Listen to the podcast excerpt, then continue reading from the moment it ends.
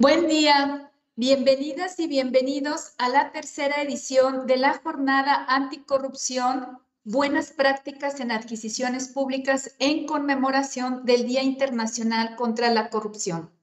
Nos acompaña el doctor Jesús Ibarra Cárdenas, presidente del Comité Coordinador del Sistema Estatal Anticorrupción de Jalisco, y le damos también la bienvenida a la magistrada Fanny Lorena Jiménez Aguirre, de la Sala Superior del Tribunal de Justicia Administrativa. Les agradecemos su presencia en este evento. Igualmente, damos la bienvenida a los representantes de los integrantes del Comité Coordinador y miembros del Comité de Participación Social de nuestro sistema anticorrupción, así como a representantes de diversos entes públicos a quienes les pido me dispensen que no los mencione en forma individual. Muchas gracias por su asistencia. Nuestra gratitud muy sentida a Montserrat Ballerín Espuña y Alice Bergrum, nuestras conferencistas, por su generosa participación en esta jornada. Bienvenidas igualmente todas las personas que laboran en los entes públicos, instituciones de educación e investigación, organizaciones de la sociedad civil, medios de comunicación y público en general que está presenciando la transmisión de esta jornada anticorrupción. Con la intención de conmemorar este Día Internacional, dedicamos esta jornada a la sensibilización y concientización sobre la importancia de adoptar buenas prácticas en materia de contrataciones y adquisiciones públicas. La Organización de las Naciones Unidas apunta como metas de los Objetivos del Desarrollo Sustentable estas tres que me permitiré citar. La 16.5, reducir considerablemente la corrupción y el soborno en todas sus formas. 16.6, crear en todos los niveles instituciones eficaces y transparentes para que rindan cuentas. 12.7. Promover prácticas en adquisición pública que sean sostenibles de conformidad con las políticas y prioridades nacionales. En este contexto, las adquisiciones públicas presentan más riesgos de corrupción que otros actos administrativos, debido al volumen y cuantías monetarias de las transacciones, los intereses financieros en juego, la complejidad del proceso, la cercanía en la interacción entre los funcionarios y las empresas y la multitud de partes interesadas. Por otra parte, las adquisiciones públicas pueden producir monopsonios, principalmente por medio de la obra pública, interviniendo en esta vía el Estado en los mercados locales o nacionales, generando, en el peor de los escenarios, externalidades negativas y costes sociales. El soborno, la malversación o el peculado y el abuso de funciones son conductas indeseables en los procesos de adquisiciones y que deben combatirse mediante la promoción de la integridad y su resiliencia, la transparencia y el involucramiento de la sociedad civil. Por otra parte, hace tres meses fue reformada la Ley de Compras Gubernamentales, Enajenaciones y Contratación de Servicios del Estado de Jalisco y sus municipios 33 de sus 149 numerales se modificaron y se añadieron dos más. En su primer artículo, esta ley señala la adquisición de bienes y contratación de servicios que realicen los entes públicos del Poder Ejecutivo, así como los poderes legislativo y judicial y los organismos constitucionales autónomos, se deberán realizar con base en los principios de legalidad, honestidad, eficacia, eficiencia, economía, racionalidad, austeridad, transparencia, control, rendición de cuentas, buenas prácticas, gobierno abierto y máxima exposición pública. En su numeral 7 señala, los entes públicos deberán adoptar instrumentos de contrataciones abiertas, favoreciendo la generación de datos abiertos, así como mecanismos de involucramiento social adicionales a los establecidos en la presente legislación. Fin de la cita. El Comité Coordinador del Sistema Estatal Anticorrupción de Jalisco recientemente aprobó la Guía para la Generación y Publicación de los Datos Abiertos Anticorrupción Prioritarios del estado de Jalisco. Y hoy, justamente, las buenas prácticas son parte medular de las exposiciones de nuestras conferencistas.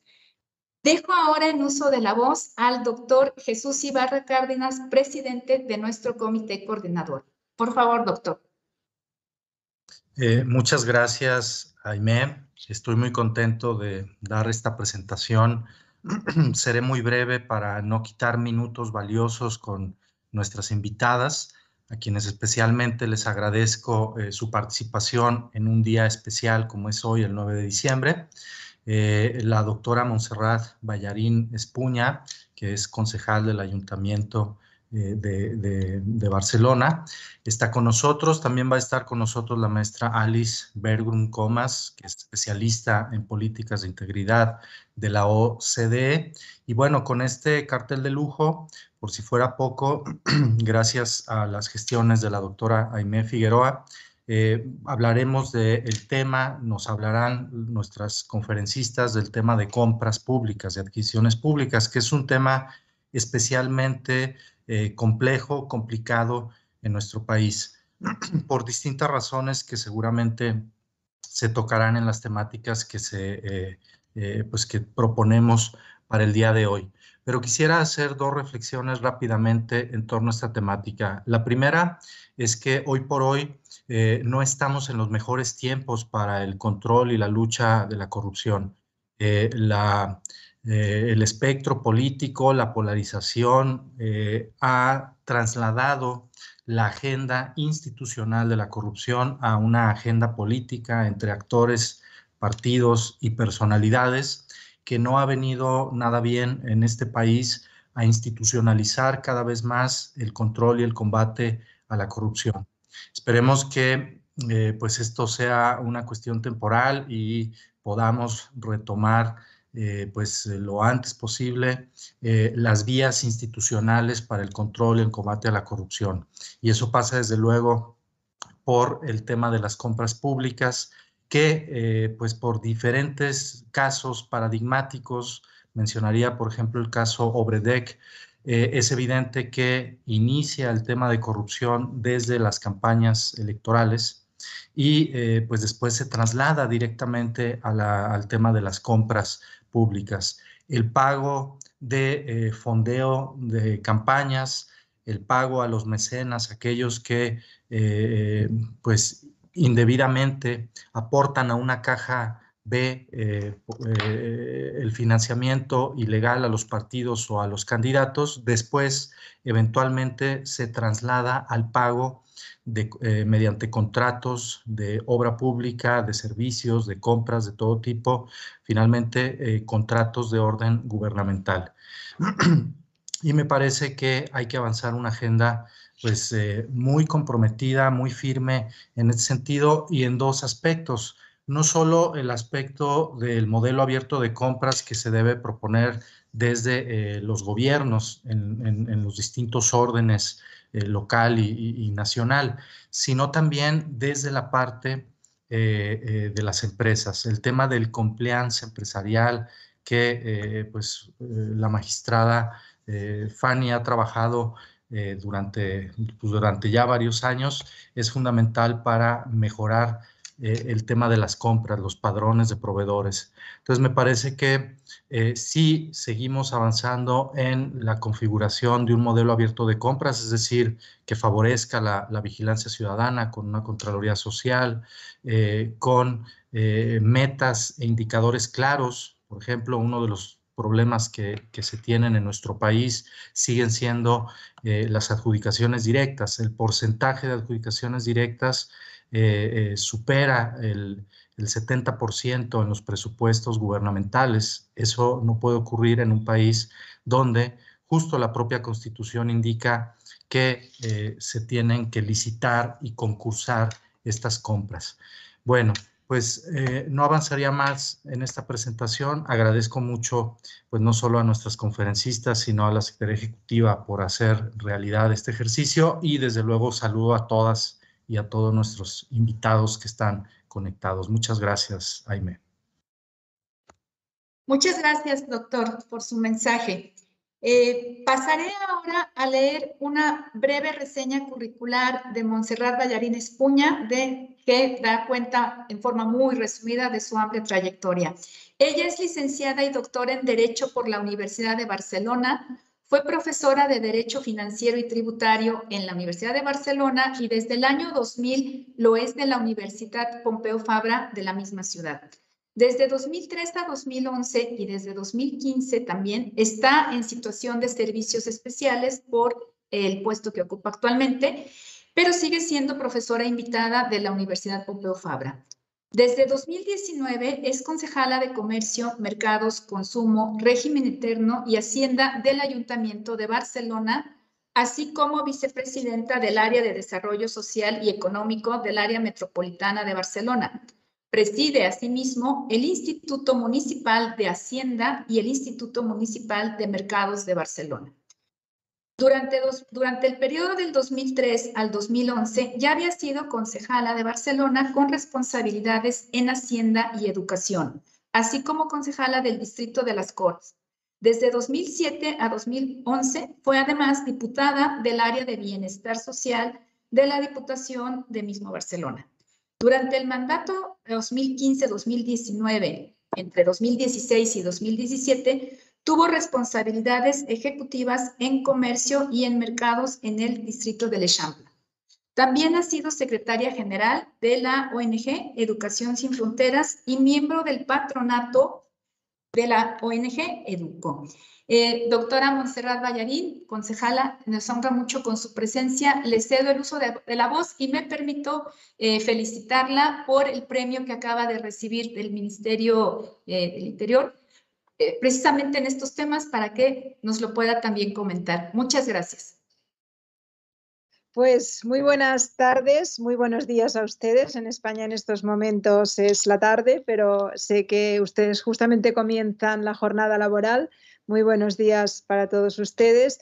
Y quisiera comenzar pues agradeciendo a SEAJAL la invitación a participar en esta tercera jornada anticorrupción, participar eh, en esta jornada es para mí un verdadero honor y sobre todo en la persona de la doctora Aime Figueroa, la secretaria técnica, y del doctor Jesús Ibarra, presidente del comité organizador, quiero transmitirles mi, agradecimiento y también el del Ayuntamiento de Barcelona, porque al final lo que voy a hacer es explicar la experiencia que tenemos en contratación en el Ayuntamiento de Barcelona, por tanto no hablo tanto a título académico, sino más bien eh, estoy transmitiendo la experiencia que tiene toda una organización como es el Ayuntamiento de, Barcelona.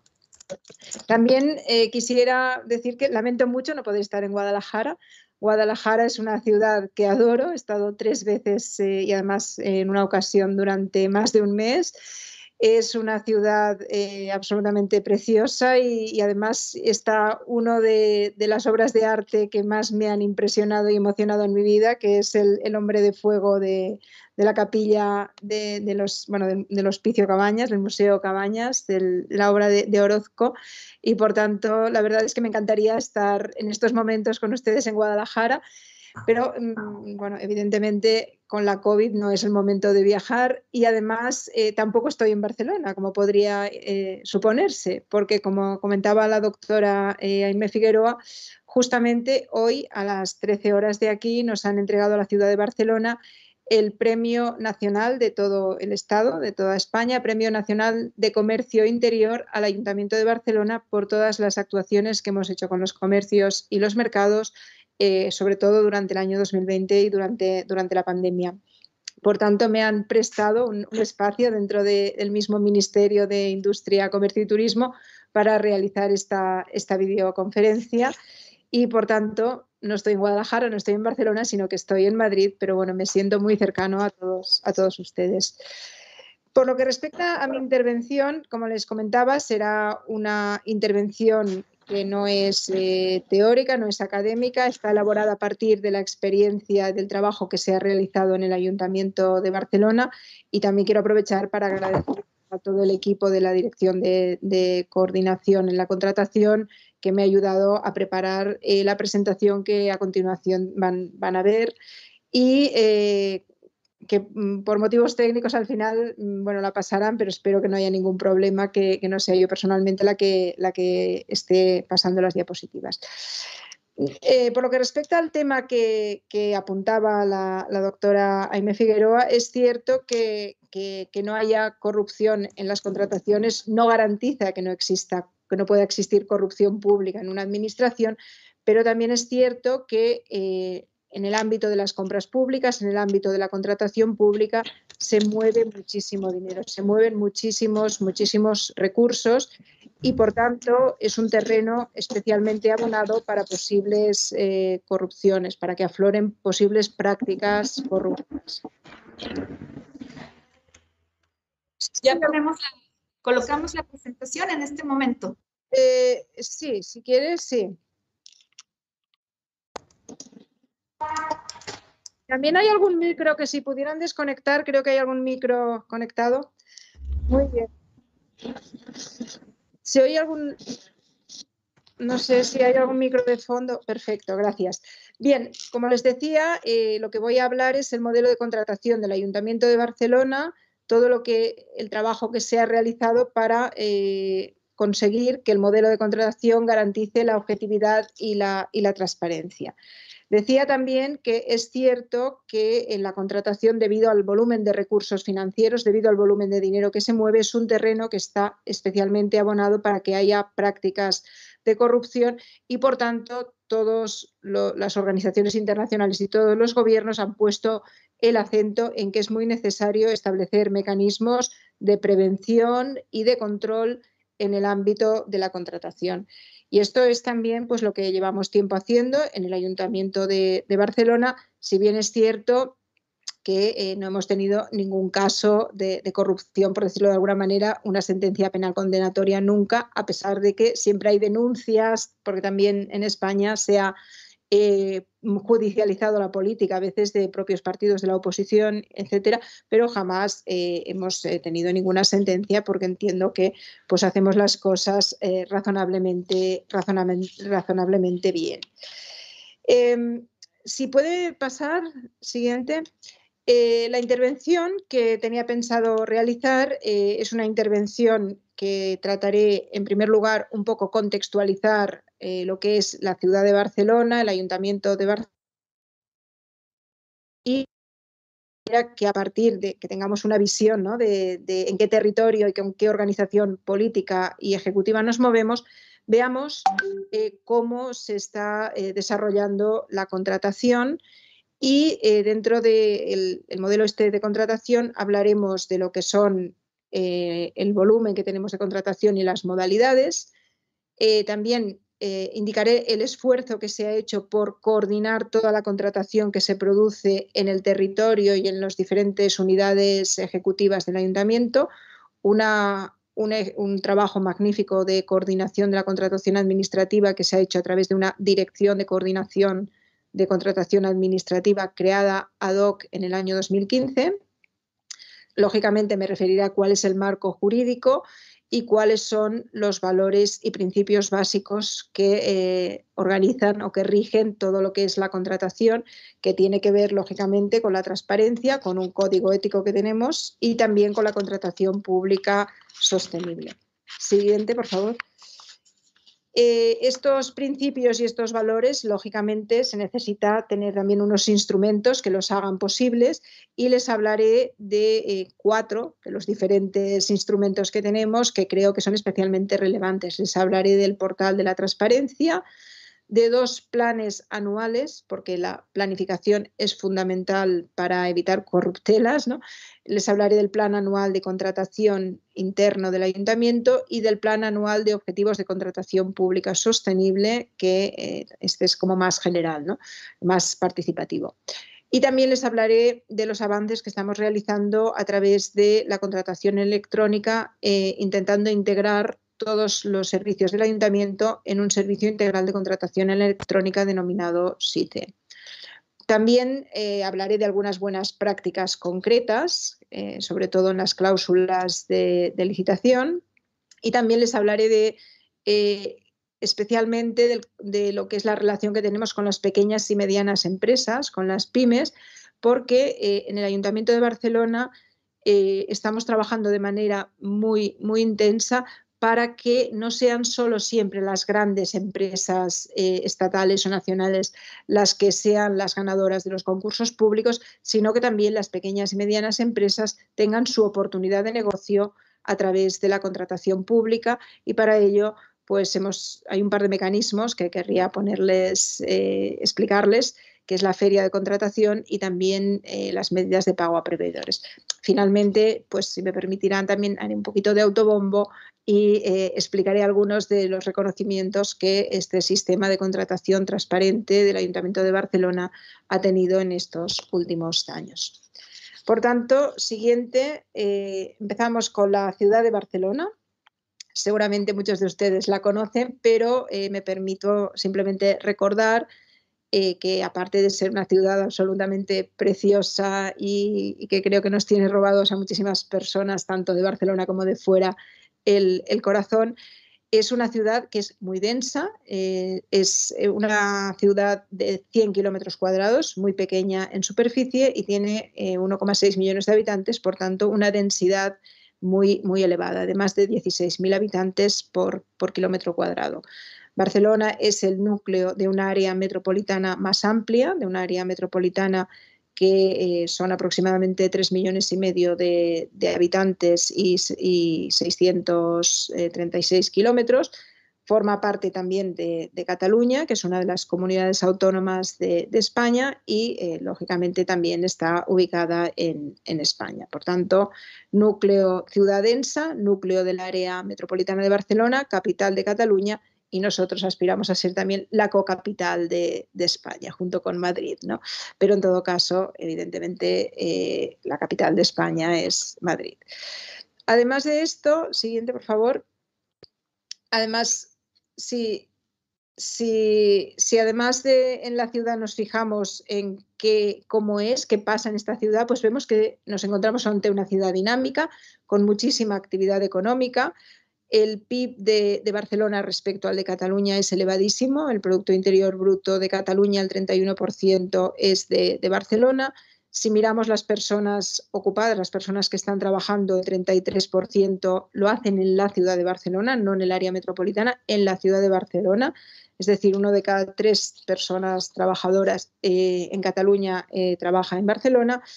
Y además estamos eh, en estos momentos pues, recuperándonos de, la pandemia y en términos económicos nos estamos aproximando a la situación económica que estábamos en el 2019, justo antes de la pandemia. Por tanto, estamos recuperándonos a una velocidad relativamente eh, rápida. También señalar eh, que la actividad económica que se hace en la ciudad de Barcelona básicamente es de servicios. Barcelona es una ciudad de servicios, el 90% de las personas que trabajan en Barcelona lo hacen en el sector de servicios y el, sector de la, de la industria eh, bueno, pues, eh, ha disminuido en los últimos años, si bien estamos haciendo un esfuerzo por intentar que vuelva a aumentar este sector industrial en la ciudad de Barcelona, pero obviamente tratándose de una industria diferente a la que teníamos hace unos años. En estos, en estos momentos intentamos pues, dedicarnos más a industria 4.0, industrias tecnológicas, etc. Siguiente, por favor. Y todo esto pues, nos lleva a que somos una ciudad que eh, tenemos la suerte pues, de estar en el mapa de las ciudades globales, de las ciudades importantes, ¿no? Guadalajara también eh, me consta que está en, algunos de estos rankings, pero eh, a mí es que me gustaría destacar pues, que en estos momentos estamos entre las 10 primeras ciudades del mundo más atractivas para el talento digital. Saben que el talento es eh, la, la, cuestión más importante en estos momentos, la palanca del crecimiento económico justo en estos momentos, y estamos entre las 10 ciudades más atractivas para atraer talento. También estamos entre las 25 ciudades del mundo con mejor competitividad global. Estamos eh, como la cuarta ciudad eh, más innovadora de Europa y la número 21 de todo, de todo el mundo, pero sobre todo yo creo que lo que más nos importa es que eh, ocupamos el puesto 43 entre las 231 eh, ciudades del mundo con mejor calidad de vida. Es decir, Barcelona es una ciudad donde se puede vivir y trabajar ¿no? con una cierta tranquilidad y calidad de vida, que eso es lo que, lo que nos interesa. ¿Y cómo se gobierna esta, esta ciudad? Pasamos al siguiente, por favor.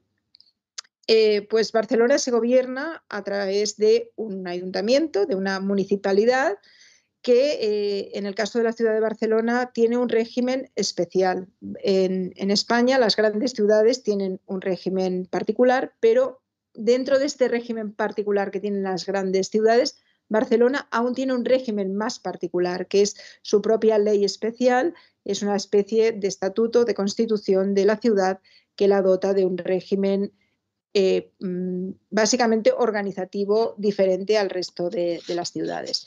En estos momentos, como están viendo en la pantalla, eh, tenemos un gobierno municipal que está constituido por 41 concejales, regidores, lo, decimos en catalán, que se, asemeja más a la palabra que utilizan para los representantes públicos en, Guadalajara.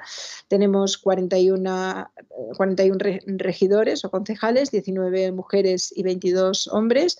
estamos organizados en cuatro áreas de gobierno y eh, eh, de estos 41 concejales, no todos forman parte del gobierno, sino solamente 18. Por tanto, es un gobierno en minoría que la parte ejecutiva eh, pues la puede ir desarrollando, pero los grandes temas, lógicamente, eh, tienen que acordarse con el resto de, con alguno de los otros grupos de, la oposición. Y por supuesto tenemos una alcaldía, en este caso una, una alcaldesa también. Eh, sí que me gustaría señalar que tanto la Comisión de Gobierno como, la, Alcaldía y como lo que es el Consejo Municipal también tienen algunas funciones a la hora de aprobar pliegos de, licitaciones y adjudicaciones de contratos. Por lo que respecta a la organización del municipio, Territorialmente eh, tenemos 10 distritos. La ciudad se divide en 10 eh, distritos y esto ya empieza a complicarnos un poco el tema de la contratación, porque cada uno de estos distritos tiene como eh, su propia autonomía, está desconcentrado y descentralizado el gobierno de la ciudad. Por tanto, en, estos, en cada uno de estos distritos pues también hay actividad y también hay contratación. Si pasamos al siguiente, veremos que además de estar descentralizados territorialmente, la ciudad también cuenta con lo que denominamos eh, entes, eh, órganos con personalidad jurídica eh, más allá de propiamente lo que es la administración del ayuntamiento. Tenemos ocho, organismos autónomos, entre ellos el Instituto Municipal de Hacienda y el de Mercados al que aludía la profesora Figueroa. Tenemos entidades públicas empresariales, que es un régimen mixto, por decirlo de alguna manera, son empresas públicas con un régimen mixto eh, público y privado. Tenemos ocho sociedades mercantiles, es decir, capital público, pero se rigen por las normas de derecho privado y participamos en más de 20, o en 20 consorcios y fundaciones. Esto lo indico porque también en este caso estos organismos, eh, estos órganos de gestión con personalidad jurídica también realizan sus propios, sus propios contratos. Si seguimos avanzando, veremos, veremos eh, eh, esta es la estructura ejecutiva que tenemos en estos momentos eh, en funcionamiento, una, una estructura eh, pues relativamente compleja, pero sobre todo lo que me gustaría indicar es eso, que tenemos el, propiamente lo que es el núcleo duro del ayuntamiento, tenemos todos los territorios, tenemos todos los sectores y tenemos además todos estos, como decía, organismos autónomos. Me gustaría destacar que en esta estructura ejecutiva eh, también hay un compromiso con la paridad de género y de los 30 eh, gerentes que existe al cargo de los distritos y de los sectores, eh, el 50% son mujeres y la gerente municipal, la gerente de todo el ayuntamiento, también es una, mujer. Me gustaría destacarlo porque sé que este año justamente en Guadalajara tienen un compromiso especial con lo que es la paridad de género o las políticas más igualitarias. Y eh, finalmente, eh, en la última diapositiva sobre, sobre el ayuntamiento, vemos que eh, el Ayuntamiento de Barcelona, cuando tiene en cuenta lo que es el propio ayuntamiento, los distritos, las entidades autónomas y todas las sociedades municipales, al final estamos hablando de casi 15.000 personas, por tanto un número elevadísimo de servidores y servidoras públicas y del cual el, aproximadamente la mitad, el 49%, también somos mujeres. También, aunque no aparezca aquí, eh, señalar que tenemos un presupuesto que en los tres últimos años supera los 3.000 millones de euros y es un presupuesto que desde el año 2020 cada, mm, cada año es superior al anterior y es un presupuesto expansivo. Y con esto creo que nos podemos hacer un poco a la idea ¿no? de cuál es el, eh, qué es Barcelona, qué es el ayuntamiento y ahora sí que podemos entrar en lo que son las modalidades y el volumen de contratación del ayuntamiento, que si vamos a la siguiente diapositiva, tenemos eh, aquí un poco los números concretos de, cuánto es esta, contratación. Mm, eh, les decía que tenemos un presupuesto aproximado de 3.000 millones de euros, bueno, supera desde hace dos años los 3.000 millones de euros. De estos 3.000 millones de euros, eh, por encima de 1.300 millones de euros es lo que se dedica a contratación.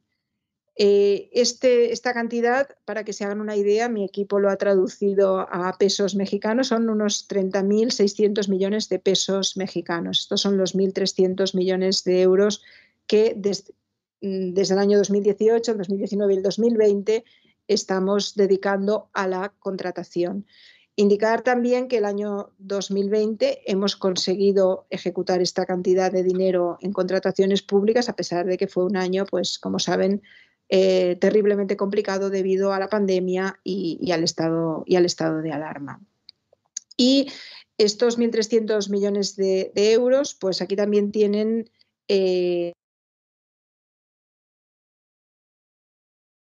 estos 1.300 millones de euros, 1.313 para ser más exactos, es el volumen de contratación de todo el ayuntamiento en sentido amplio, lo que denominamos, lo que denominamos el grupo ayuntamiento, ¿no?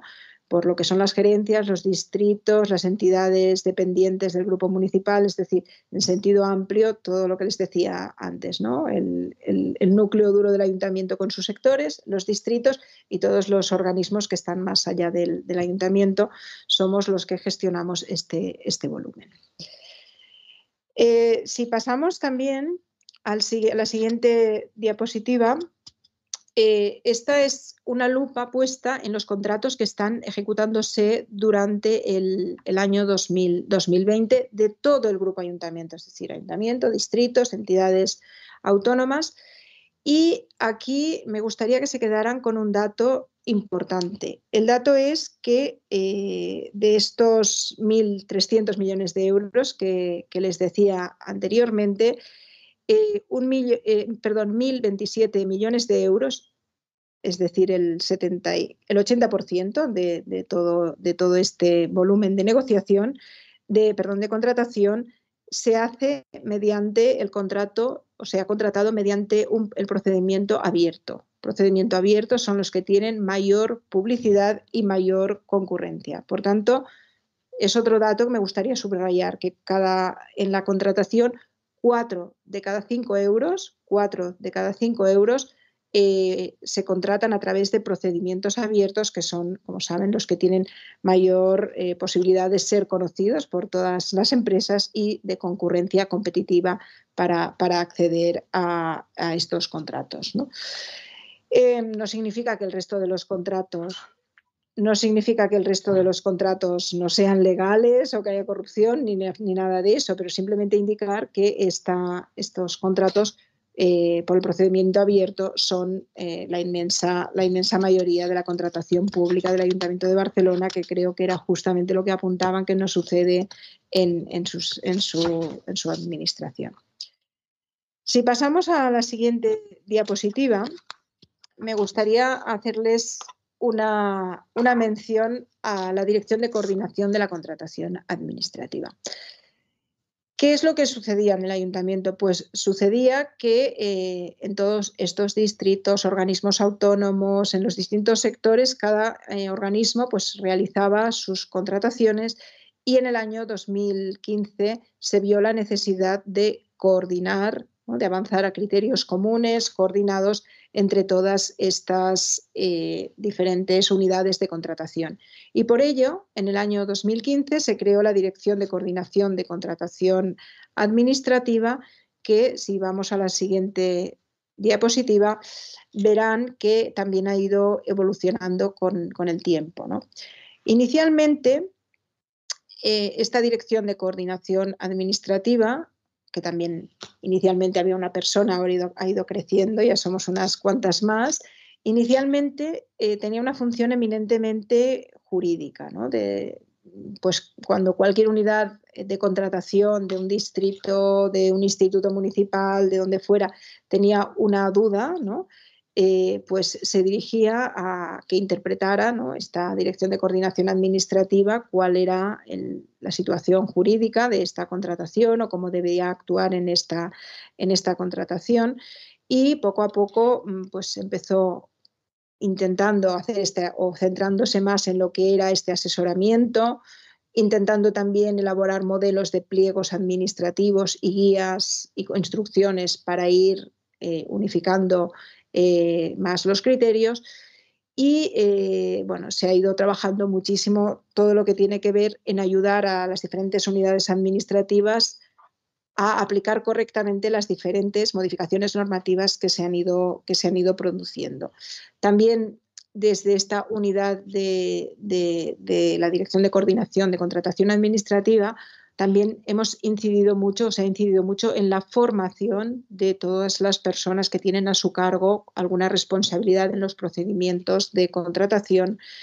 Y en el futuro la idea es eh, ir avanzando más hacia lo que es ya el control de que efectivamente eso que se ha controlado, que se ha contratado, perdón, el cumplimiento de los contratos es efectivo y de acuerdo con las condiciones eh, de, la, de, la, contratación. Este es el, lo que ahora estamos avanzando hacia una función más de control, de ver que si efectivamente pues, hay cláusulas sociales en los contratos, esas cláusulas sociales se cumplen, de ver que también eh, bueno, pues, se ha cumplido toda la, contratación tal como estaba, como estaba previsto. La dirección eh, de contratación intenta que se aplique con todas las garantías el marco jurídico Siguiente, por favor.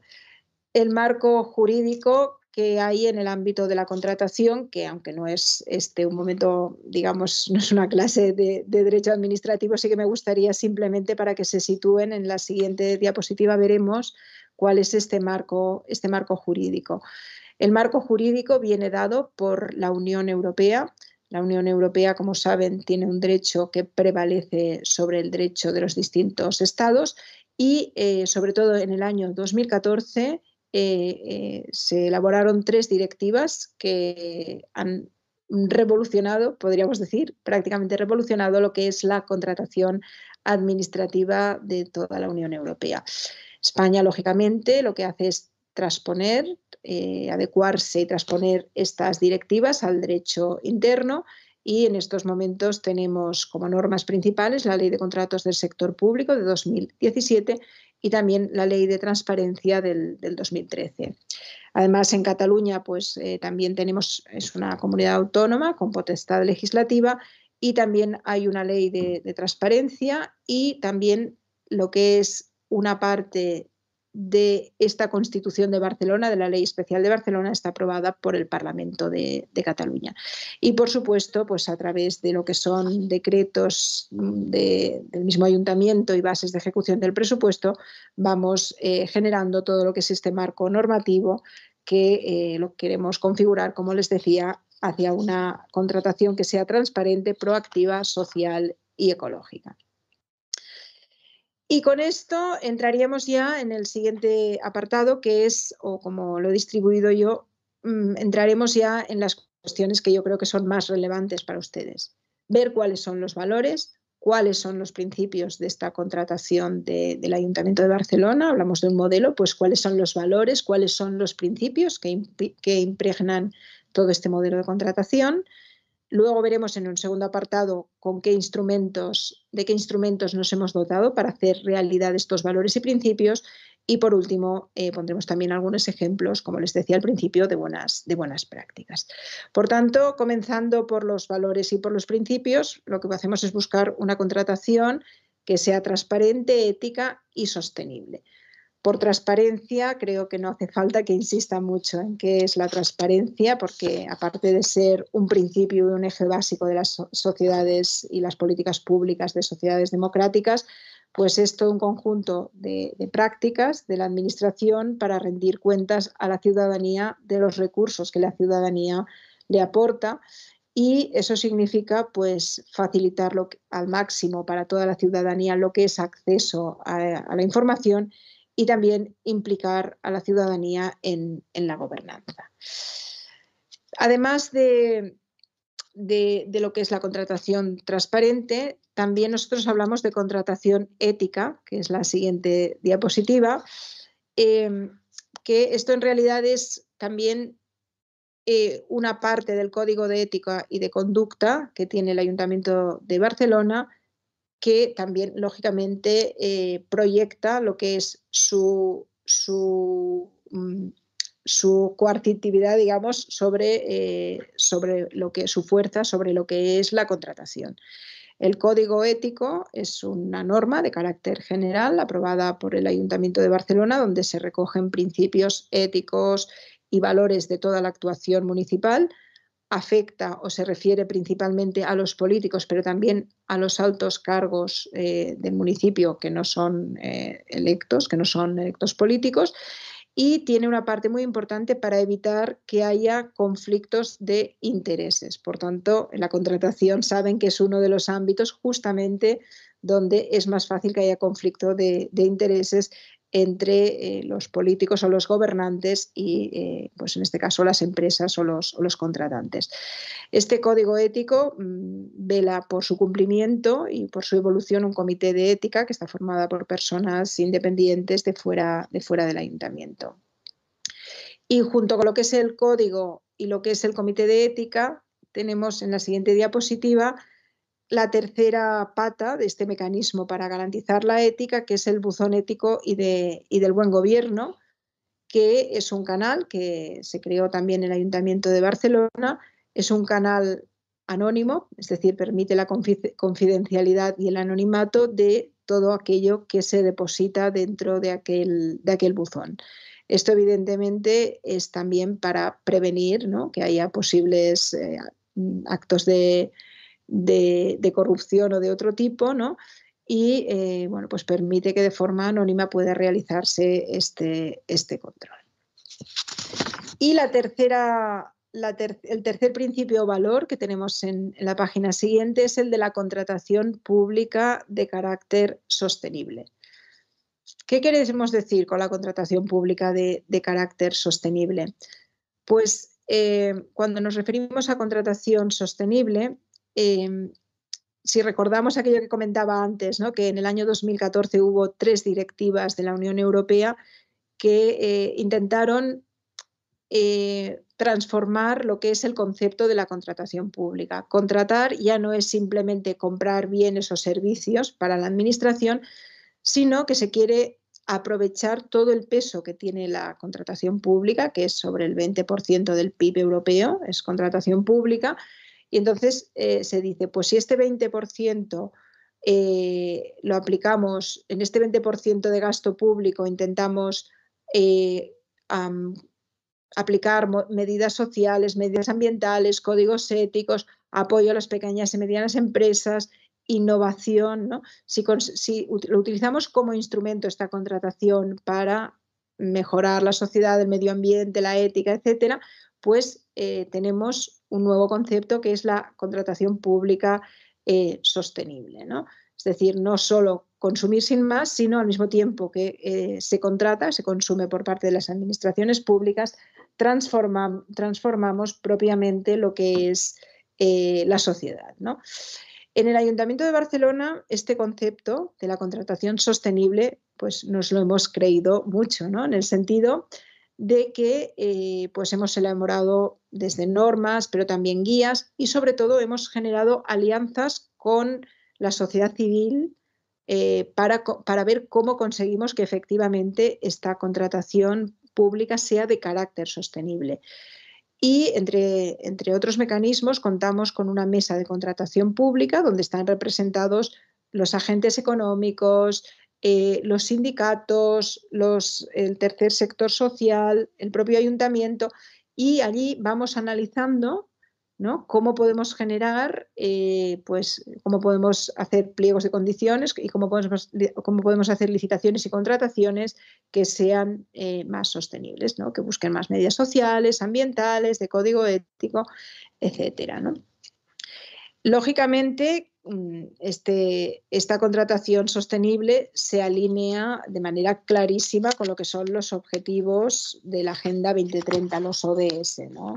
Es evidente, eh, creo que era la doctora Figueroa, que al principio también aludía a que, o, creo que era ella, ¿no? a, la importancia de, los, de, evitar la corrupción, que también está en los propios objetivos de desarrollo sostenible, y en particular, por lo que se refiere a la, a la contratación, dentro de la meta 12.7, que consiste en promover prácticas de adquisición pública que sean sostenibles de conformidad con las políticas y prioridades nacionales, esta meta eh, ya se ha empezado por parte de la ONU a cuantificar, es decir, a establecer parámetros y criterios para ver eh, qué indicadores pueden decirnos si eh, una administración pública hace efectivamente una contratación sostenible. ¿Y Barcelona qué ha hecho? Pues a Barcelona ha participado en este primer cálculo del indicador y eh, además o sea, participó con otras ciudades en crear el indicador y se autoevaluó a la hora de hacer este, este indicador y eh, realmente pues, quedó en muy buena situación. Es el único de los municipios que se clasificó como categoría 4, que es el nivel más alto de implementación de, lo que es la propiamente la, contratación sostenible, por decirlo de alguna manera. Por tanto, yo creo que esto también es muy importante. ¿eh? Es decir, los ODS, yo creo que todo el mundo ahora los conocemos, eh, los, predicamos, nos los creemos, pero el, gran reto es su, su cuantificación, es decir, generar indicadores para ver si efectivamente avanzamos hacia su cumplimiento o no avanzamos hacia su cumplimiento. Y en el caso concreto este de la adquisición pública sostenible, pues cuando se empezó a generar este, estos, estos indicadores, pues quisimos participar desde el primer momento y creo que es bueno, pues importante el que, el que estemos ahí presentes y que, y que veamos que efectivamente pues, eh, se están haciendo las cosas de manera correcta.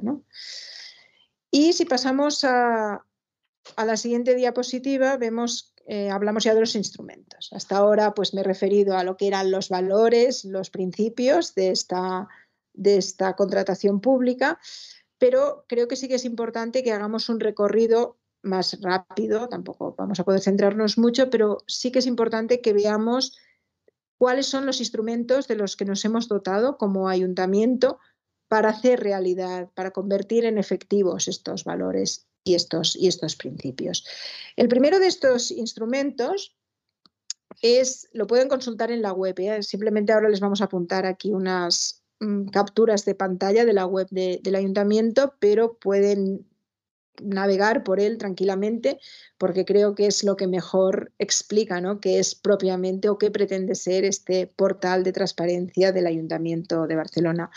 Nuestro portal de transparencia no se dedica exclusivamente a lo que son las contrataciones públicas, sino que es eh, eh, incluye ocho ámbitos de, transparencia municipal que los tienen aquí, desde información institucional y organizativa hasta derecho a acceso a la información pública, pero en concreto está el tercer apartado, que es la gestión económica y administrativa, que eh, cuando vamos a la gestión económica y administrativa vemos dentro de la misma que eh, bueno, pues nos encontramos con, todo el presupuesto municipal perfectamente desglosado, tanto lo que es el presupuesto como la ejecución presupuestaria, pero tenemos un apartado que es justamente sobre contratación pública. Tenemos un segundo apartado que es contratación pública Y eh, entrando en este apartado de contratación pública, pues podemos ver información como la que eh, tienen en la, siguiente, en la siguiente slide. Tienen apartados, eh, todo este portal de transparencia, perfectamente clasificada la información de toda la contratación del Ayuntamiento de Barcelona, todo el grupo Ayuntamiento de Barcelona, tanto lo que es los distritos, el Ayuntamiento Central como los organismos autónomos, eh, tienen datos estadísticos globales, también tienen una relación agregada de contratos singulares. Eh, en este año 2019, bueno, en el 2020, perdón, todos los contratos de emergencia de, de, la COVID, todos los que se realizaron rápidamente como cuestión de la COVID, ¿no? O por exigencias de la COVID, pueden consultarlos allí. También los contratos menores, los que se adjudican directamente, pueden eh, verlos allí también de forma agregada. Y luego hay un enlace o enlaces a la plataforma de servicios de contratación públicas con información de las licitaciones y adjudicaciones de contrato. Por tanto, pueden bajar la lupa uh, de una manera pues bastante, bastante detallada. En la siguiente también, en la siguiente diapositiva ven cómo eh, está clasificado eh, por los diferentes organismos. Y también es importante lo que señalamos al final, en la bombillita esta, que es que toda la información, siempre que es posible, se publica en formato abierto y se agrega siguiendo los estándares de formato abierto para que puedan reutilizarse en el formato de Open Data de Barcelona. Es decir, pueden eh, mirarse todos los contratos, trabajarse con los Excels, en formato abierto para que eh, haya pues, una máxima transparencia. Y en la última de estas diapositivas, mm, sobre el portal de transparencia, eh, también tienen la periodicidad con la que se publica la distinta información.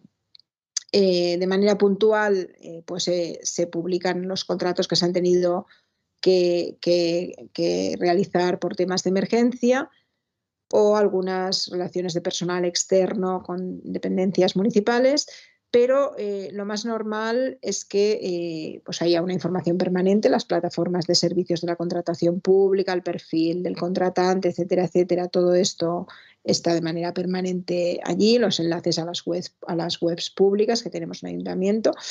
Y luego, de manera trimestral, pues también eh, se hace un, datos estadísticos de los contratos adjudicados, también los contratos menores, que son, como decía, pues los que son de adjudicación directa y eh, siempre hay más necesidad de control ¿no? por parte de fuera, pues con máxima transparencia, cada tres meses se publican todas las adjudicaciones eh, de contratos menores de manera directa, de manera totalmente transparente. Y luego, pues anualmente eh, se, relacionan, hay una relación de las empresas adjudicatarias con el número de contratos que han tenido durante el año con el ayuntamiento, cuál es el importe adjudicado, las prórrogas de los contratos, las modificaciones y también realizamos anualmente una memoria de contratación pública que eh, pues también es muy útil para tener una idea de cómo va toda la contratación en, el ayuntamiento. Y eh, otro instrumento, en, la slide siguiente, otro instrumento que creo que también vale la pena poner de manifiesto es los que tienen que ver con la planificación. Eh, nosotros cuando en el ayuntamiento mm, a, veces también consideramos que hay demasiado número de contratos menores, de contratos de los de adjudicación directa, contratos de pequeña cuantía, pero de adjudicación directa, nosotros nunca pensamos que haya una corrupción detrás. Pensamos que a veces lo que hay es una mala planificación, porque cuando planificas con tiempo, un proceso de contratación dura varios meses y tienes que planificar como administración aquello que vas a hacer en el futuro para poder eh, hacer el proceso de, licitación y ir a un contrato pues eh, abierto o con más, con más garantías. Los contratos menores generalmente se tienen que hacer porque hay cuestiones imprevistas o porque hay cuestiones eh, que no se, han, no se han planificado de manera correcta. Por eso tenemos un gran empeño en hacer una planificación adecuada anual. Tenemos un plan anual de contratación donde eh, todas las unidades de contratación de la casa tienen que explicar de cara al año próximo cuáles son los contratos que van a hacer, o qué tienen previsto hacer, por cuánto valor, cuál es el objeto, cuál es la tipología del contrato. Y esto se publica con antelación para que eh, al año siguiente pues ya se sepa cuáles son los contratos y también las empresas también puedan ver hacia dónde van a poder competir. Este plan anual de contratación, que insisto, es más interno, es más, em, por decir, de gestión interna administrativa, es diferente del siguiente plan, que también lo, tenemos en la siguiente diapositiva, que es el plan anual de objetivos de contratación pública sostenible. Este plan eh, no es tanto decir exactamente cuáles son los contratos que va a haber el año siguiente en el ayuntamiento, sino que es em, eh, el objetivo planificado de manera transversal en todo el ayuntamiento, pero también con estos eh, agentes externos que les decía, ¿no? estos de la mesa de contratación, las empresas o los representantes empresariales, los sindicatos, la sociedad civil, de decir cómo queremos enfocar el próximo año la contratación de la ciudad de Barcelona para que sea más sostenible. Y por eso lo que hacemos es pactar de cara al, año siguiente determinados objetivos sostenibles. ¿no? Por ejemplo, para el año 2021, en el plan tenemos pues, eh, incorporar cláusulas, cláusulas de formación en género. Los contratos públicos del Ayuntamiento de Barcelona tiene que haber cláusulas para formación en temas de género, justamente para conseguir que avancemos en, las políticas de género, también en las empresas contratantes con, el ayuntamiento. O, por ejemplo, mm, que en los pliegos de condiciones haya eh, la trazabilidad del suministro de materiales provenientes de explotaciones mineras. ¿no? O el tema de la compliance penal, que también se apuntaba al principio de, esta, de esta intervención, ¿no? que también en los contratos eh, se obligue a las empresas contratistas a o se obligue o se dé preferencias o dé más puntos a aquellas empresas que cumplen con la compliance eh, penal. Este es un instrumento importantísimo para todos nosotros para avanzar en lo que son estos principios y, y, valores de la contratación. Y el tercero de los instrumentos, en la siguiente diapositiva, es el, como decía, el sistema integral de contratación electrónica. En el momento que todos los contratos están eh, todos digitalizados en un sistema integral, donde se, puede consultar en cada momento las empresas que existen, los contratos que hay, en qué momento de ejecución de los contratos están.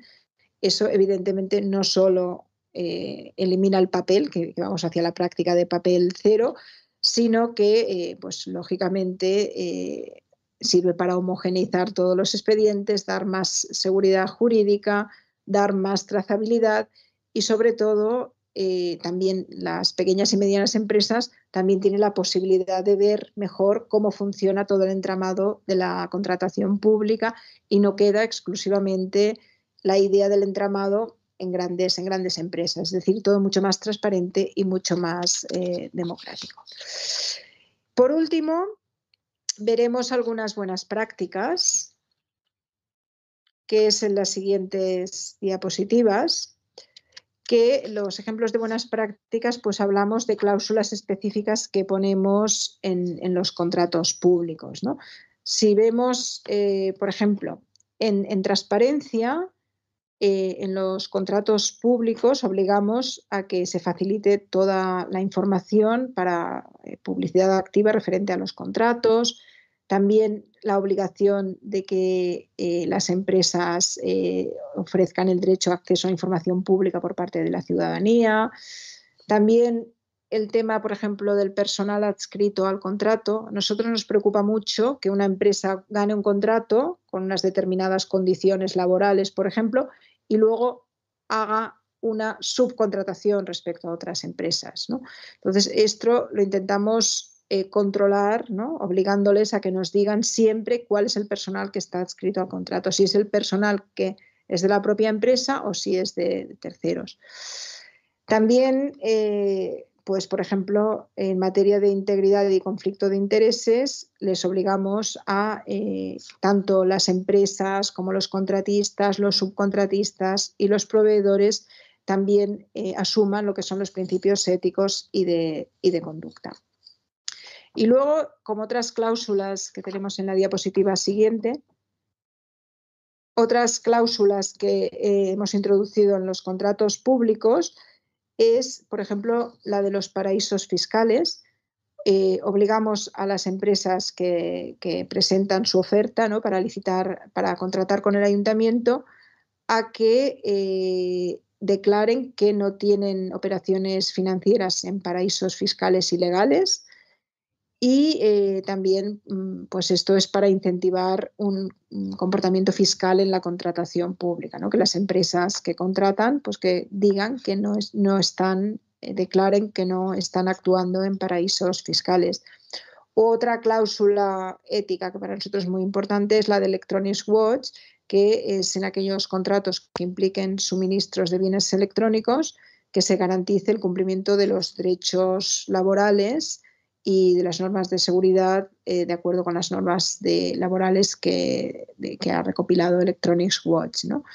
O, por ejemplo, también la declaración de los contratistas y subcontratistas de que cumplen con todos la Declaración Universal de, Derechos Humanos, de que los cumplen ellos y que no realizan actividades con empresas que, que incumplan estos derechos humanos.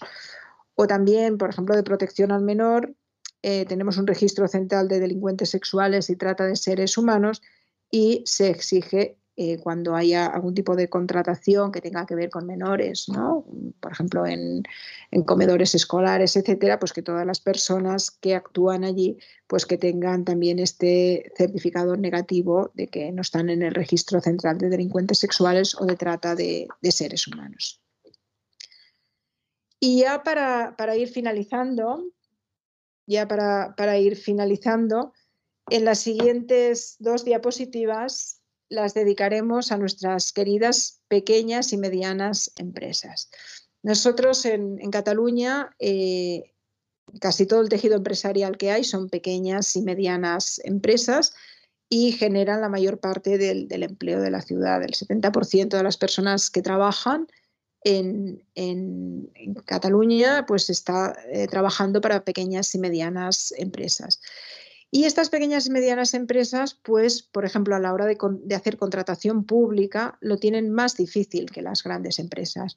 Porque en las grandes empresas, eh, cuando sale una licitación pública, pues tienen un departamento especializado en hacer una oferta que cumpla todos los requisitos y todos los puntos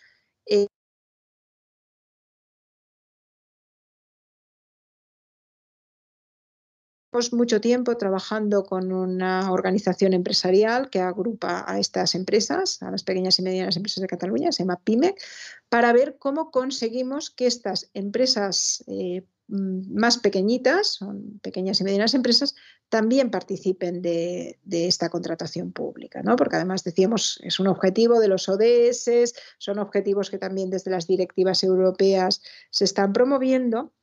Y entonces, eh, pues hemos avanzado bastante.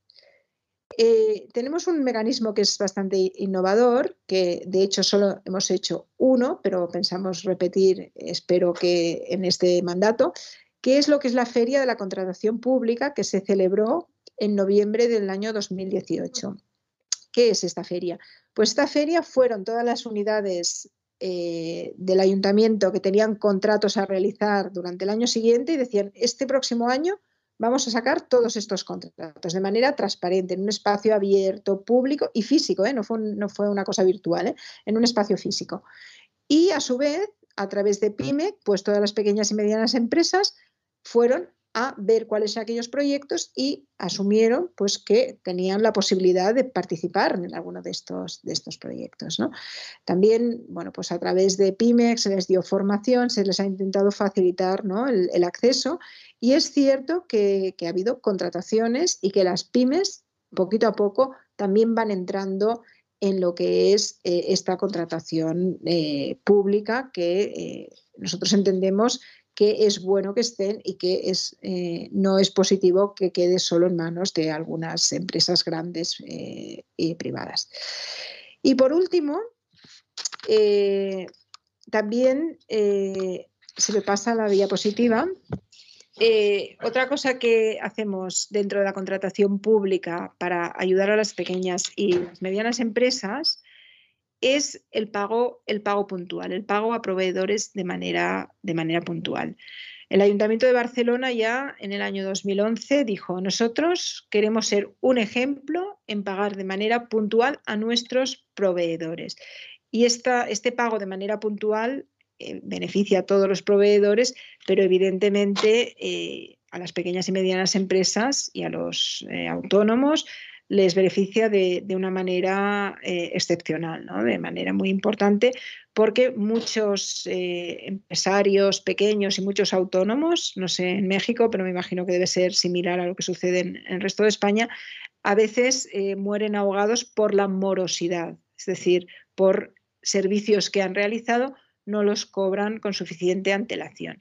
Y en este sentido, el Ayuntamiento de Barcelona, pues en el año 2011 ya se autoimpuso la obligación de pagar en 30 días desde que se presenta la factura del proveedor en el registro. Y eh, lo cierto es que no solo hemos cumplido, sino que además estamos fantásticamente bien porque actualmente, en la época del COVID y, y lo que llevamos desde el COVID, el tiempo de pago es inferior a 20, a 20 días. Esto es una ventaja importantísima para todos los pequeños proveedores. Lo es para todos los proveedores, pero beneficia de una forma especial a lo que son los pequeños, los pequeños proveedores. Y eh, bueno, eh, si continúan ahí todavía, eh, me gustaría para, para finalizar explicar brevemente que este, este modelo les he intentado explicar, o bueno, al menos, digamos, dar unas pinceladas, ¿no? Para que se hagan un poco la idea de cuál es el modelo de contratación de, Barcelona, pues ha sido reconocido ¿no? por diferentes eh, organismos eh, como, eh, como, positivo. ¿no? En este sentido, en la siguiente diapositiva hemos citado algunos, pero bueno, por citar solo un par, eh, decir que eh, lo que es Transparencia Internacional España, eh, que es, bueno, pues mide con un índice de transparencia a los ayuntamientos, de 80 indicadores sobre el nivel de transparencia, de estos los evalúa 80, 80 indicadores y a Barcelona, pues en el año 2017 le otorgó el 100% de transparencia, es decir, que somos un ayuntamiento totalmente transparente.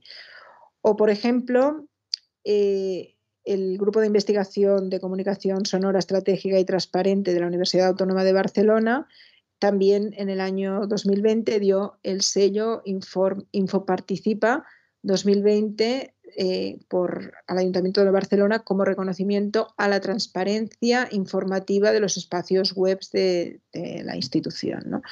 Por tanto, eh, bueno, tenemos algunos reconocimientos que no es que, digamos, nos hagan eh, dormirnos en los laureles, ni muchísimo menos. Sabemos que todavía tenemos camino por, recorrer, pero también nos anima y nos hace ilusión ver que todo este trabajo que hemos realizado pues también es reconocido ¿no? por instituciones y por organismos exteriores al, Ayuntamiento de Barcelona. Y bueno, con esto básicamente daría por acabada mi, mi intervención espero que, no haya sido un poco demasiado larga, pero bueno, quería hacer todo este recorrido un poco de lo que es Barcelona, lo que es el ayuntamiento, lo que es la contratación, los principios, los valores, los instrumentos y finalmente pues las buenas prácticas y los, y los reconocimientos y quedo a su disposición. Muchísimas gracias, eh, doctora Vallarín. Realmente ha sido magistral su exposición.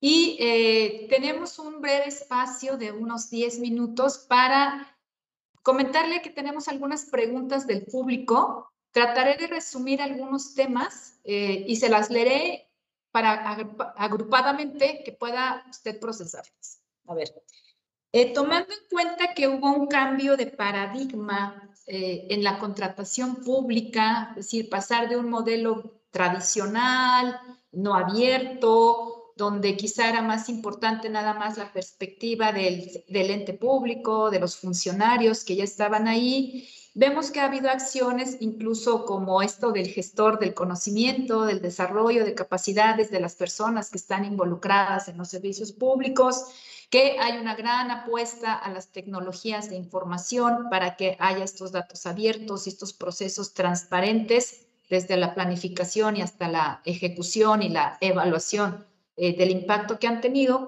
Eh, hay una pregunta aquí que nos dicen que cuánto tiempo y dinero, o costo, les ha tomado llegar a este sistema y grado de digitalización y cuáles serían los obstáculos y las ventajas que vieron.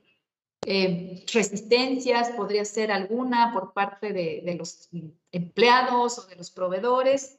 Y también tenemos una pregunta o varias que están relacionadas sobre el tema de el, eh, la normativa europea. Aquí también tenemos un sistema federal, tenemos tres ámbitos de gobierno y administración pública. En el caso europeo estaríamos hablando de cuatro como mínimo, más las otras regulaciones que puede haber que mencionó sobre los distritos o sobre algunos entes ya particulares. Eh, preguntan qué tanta es la flexibilidad entre estas directrices de la Unión Europea para regular las adquisiciones, tomando en cuenta el grado de autonomía que, señaló para, para, la ciudad en particular de Barcelona. Eh, una tercera pregunta que tenemos es sobre algo que en México llamamos los contratos marco o los contratos inteligentes, contratos que son como paraguas para a su vez hacer otros contratos o modelos de contratos, podría ser. Que, ¿Cuál es la opinión que tiene al respecto para disminuir la incertidumbre y asegurar que estos eh, tipos de contrato o, formas de contratación sean objetivos y transparentes? Esas serían como eh, agrupando un poco las preguntas que nos han llegado. Ah, y perdón, una, una cuarta que está como por aquí en el aire, que tiene que ver en cuanto a su opinión entre discrecionalidad contra arbitrariedad en las situaciones de crisis o emergencias para las contrataciones. Ya nos exponía algo al respecto con la COVID-19, eh, cómo están dando informes puntuales, no, no se esperan a, a que concluyan los periodos para informar. Serían todas. Muchas gracias. Y tenemos unos 10 minutos más para poderlas comentar. Bueno, pues a ver, em, la verdad es que todas muy, muy interesantes y realmente eh, igual algunas eh, tampoco puedo profundizar ¿no? hasta, hasta el final. Em, pero em, sí que me gustaría decir que todo este cambio de paradigma eh, es una cuestión que necesita cierto tiempo, recursos y apuesta política. ¿eh? No se puede pasar de un día para el otro. ¿no? En nuestro caso, este modelo prácticamente se ha tardado como seis años en, en implementar y todavía no lo hemos acabado de implementar. Decía que ahora todo, estamos en la dirección de contratación estamos intentando avanzar hacia lo que es propiamente el control de que efectivamente aquello que se ha contratado se cumple, que estas cláusulas sociales están eh, eh, realizando y bueno, pues ahí se necesita, se necesita recursos. ¿no? Eh, el coste de todo esto, pues la verdad es que ahora sí que no, lo puedo decir, pero en cualquier caso, eh, ustedes que son expertos en, corrupción siempre saben que eh, todos los costes en hacer mejor las cosas no son un coste, sino que son una inversión. ¿no? Decía que tenemos una, una oficina que inicialmente era una sola persona y ahora pues ha ido creciendo y tenemos pues personas que eh, la idea es que puedan evaluar todos estos contratos. Eh, ¿Qué es lo que sucede? Que junto con lo que son las personas, en el momento que conseguimos informatizarlo, informatizarlo o hacer soporte tecnológico para todos estos servicios, pues evidentemente es mucho más barato, porque en cualquier momento se puede saber si ha habido subcontratación, etcétera. Todo esto es mucho, es mucho más fácil. Es un poco difícil de, cuantificar en euros, porque por una parte son recursos humanos que han ido aumentando a lo largo del tiempo y por otra parte eh, son los distintos aplicativos informáticos hasta llegar al, al SICE que se, han ido, que se han ido haciendo. Pero insisto, yo creo que eh, más que coste en este caso, eh, me gustaría decir que es una clara inversión. Las ocho personas que en este momento están en la dirección de, coordinación, pues realmente están aportando mucho y si no, pues que se lo pregunten a las pymes, que se lo pregunten a todo el mundo que se está beneficiando de esta contratación que es más sostenible, más justa y, más, y más éticas. Más ética. Eh, obstáculos y resistencias. Bueno, pues siempre que hay una manera diferente de hacer las cosas, pues esto sabemos que eh, todo el mundo pues tiene una cierta reticencia. Los temas informáticos cuando no funcionan eh, cuestan de ser asumidos, es decir, si fracasa una cosa, luego cuesta volver a incentivar a la gente, ¿no? Por eso una parte muy importante de todo el trabajo que se hace desde esta dirección de contratación es el tema de, formación, de facilitar las cosas, de dar un soporte continuado a las diferentes unidades de contratación, ¿no? que se sientan acompañados en lo que es toda esta, toda esta transición. ¿no? Es cierto que la dirección de contratación, aparte de esta función, eh, digamos, jurídica de, y de gestión, una parte muy importante también es, hacen un poco de psicólogos y de, y de animadores para, animar a todo el mundo a, que vayan introduciendo todos estos, todos estos cambios. Eh, había una segunda pregunta que era sobre las directivas europeas y la ley de contratos del sector público. Mm, es cierto que a la hora de, definir el modelo y los objetivos no hay un gran margen. Las directivas en este caso son relativamente concretas, la ley es concreta y tampoco queda mucha autonomía. Pero eh, a la hora de aplicarlas, lo que es la gestión, la organización de, los contratos, eh, todo esto sí que queda en manos del propio ayuntamiento y ahí sí que hay más, más libertad. ¿no? Esta sería un poco la parte ¿no? más, eh, donde tenemos más, más libertad. Em, y después eh, había otra pregunta que era el tema de, los, de, los, contratos marco. Entiendo que es lo que nosotros también llamamos em, mm, basados en acuerdo marco. Bueno, nosotros eh, tenemos también una parte que, nos funciona, hay determinados servicios que, que nos van bien y eh, no, en principio no, tenemos, no tenemos problemas, ¿no? No sé si es el mismo concepto de una, o sea, es como un, contrato general, un acuerdo paraguas dentro del cual eh, se van, se van eh, digamos, ejecutando los otros, los otros programas. En principio, si el contrato general, el contrato paraguas ha estado bien adjudicado, pues nosotros no, no hemos tenido no hemos tenido ningún, ningún problema. ¿no? Y por lo que respecta a la contratación extraordinaria, la contratación extraordinaria que durante la pandemia, pues claro, se, se, incrementó porque, bueno, tuvimos que empezar a comprar servicios, ¿no? Que, nunca habíamos podido, nunca nos habríamos imaginado que tuviéramos que comprar EPIs o que tuviéramos que comprar mascarillas o cosas de este tipo. Nos costó eh, nos costó bastante de, bueno, pues de, situarnos, pero bueno, hemos, en estos momentos la Sindicatura de Cuentas, eh, el Tribunal de Cuentas Español ha hecho una evaluación de los ayuntamientos. Bueno, a todo el mundo ha dicho que igual se podía hacer mejor, pero yo creo que todo el mundo sabe que el momento era muy, muy excepcional, ¿no? Y bueno, yo creo que básicamente era esto mm, lo que quería comentar. Bueno, de los contratos marco, eh, sí que sí que lo que hacemos nosotros es, bueno, he dicho lo de hacer contrato, o sea, homologar a proveedores que luego nos vayan prestando los servicios. Nosotros la verdad es que, bueno, para el, 2000, el 2020 teníamos más de 42 millones de euros por esta vía y no, en principio no ha habido, no ha habido problemas y de hecho es una buena vía para evitar los contratos menores, estos de adjudicación directa, ¿no? A través de estas, de estas homologaciones. Yo lo único que me gustaría destacar es que eh, volviendo al tema de los costes, que a mí me gusta no poder responder las preguntas, ¿no? y esta no la he respondido, es cierto que no, que, no, los podemos evaluar, pero mm, o sea, yo creo que es importantísimo decir que establecer los mecanismos para controlar y para conseguir que la contratación sea buena es, es fantástico. Lo peor es comprar cosas que no sirven para nada eso sí que es absolutamente caro, o, dar un sobrecoste ¿no? en las adquisiciones o proyectos que luego se, adquieren y se quedan en un, en un cajón, eso es, es, lo peor. ¿no?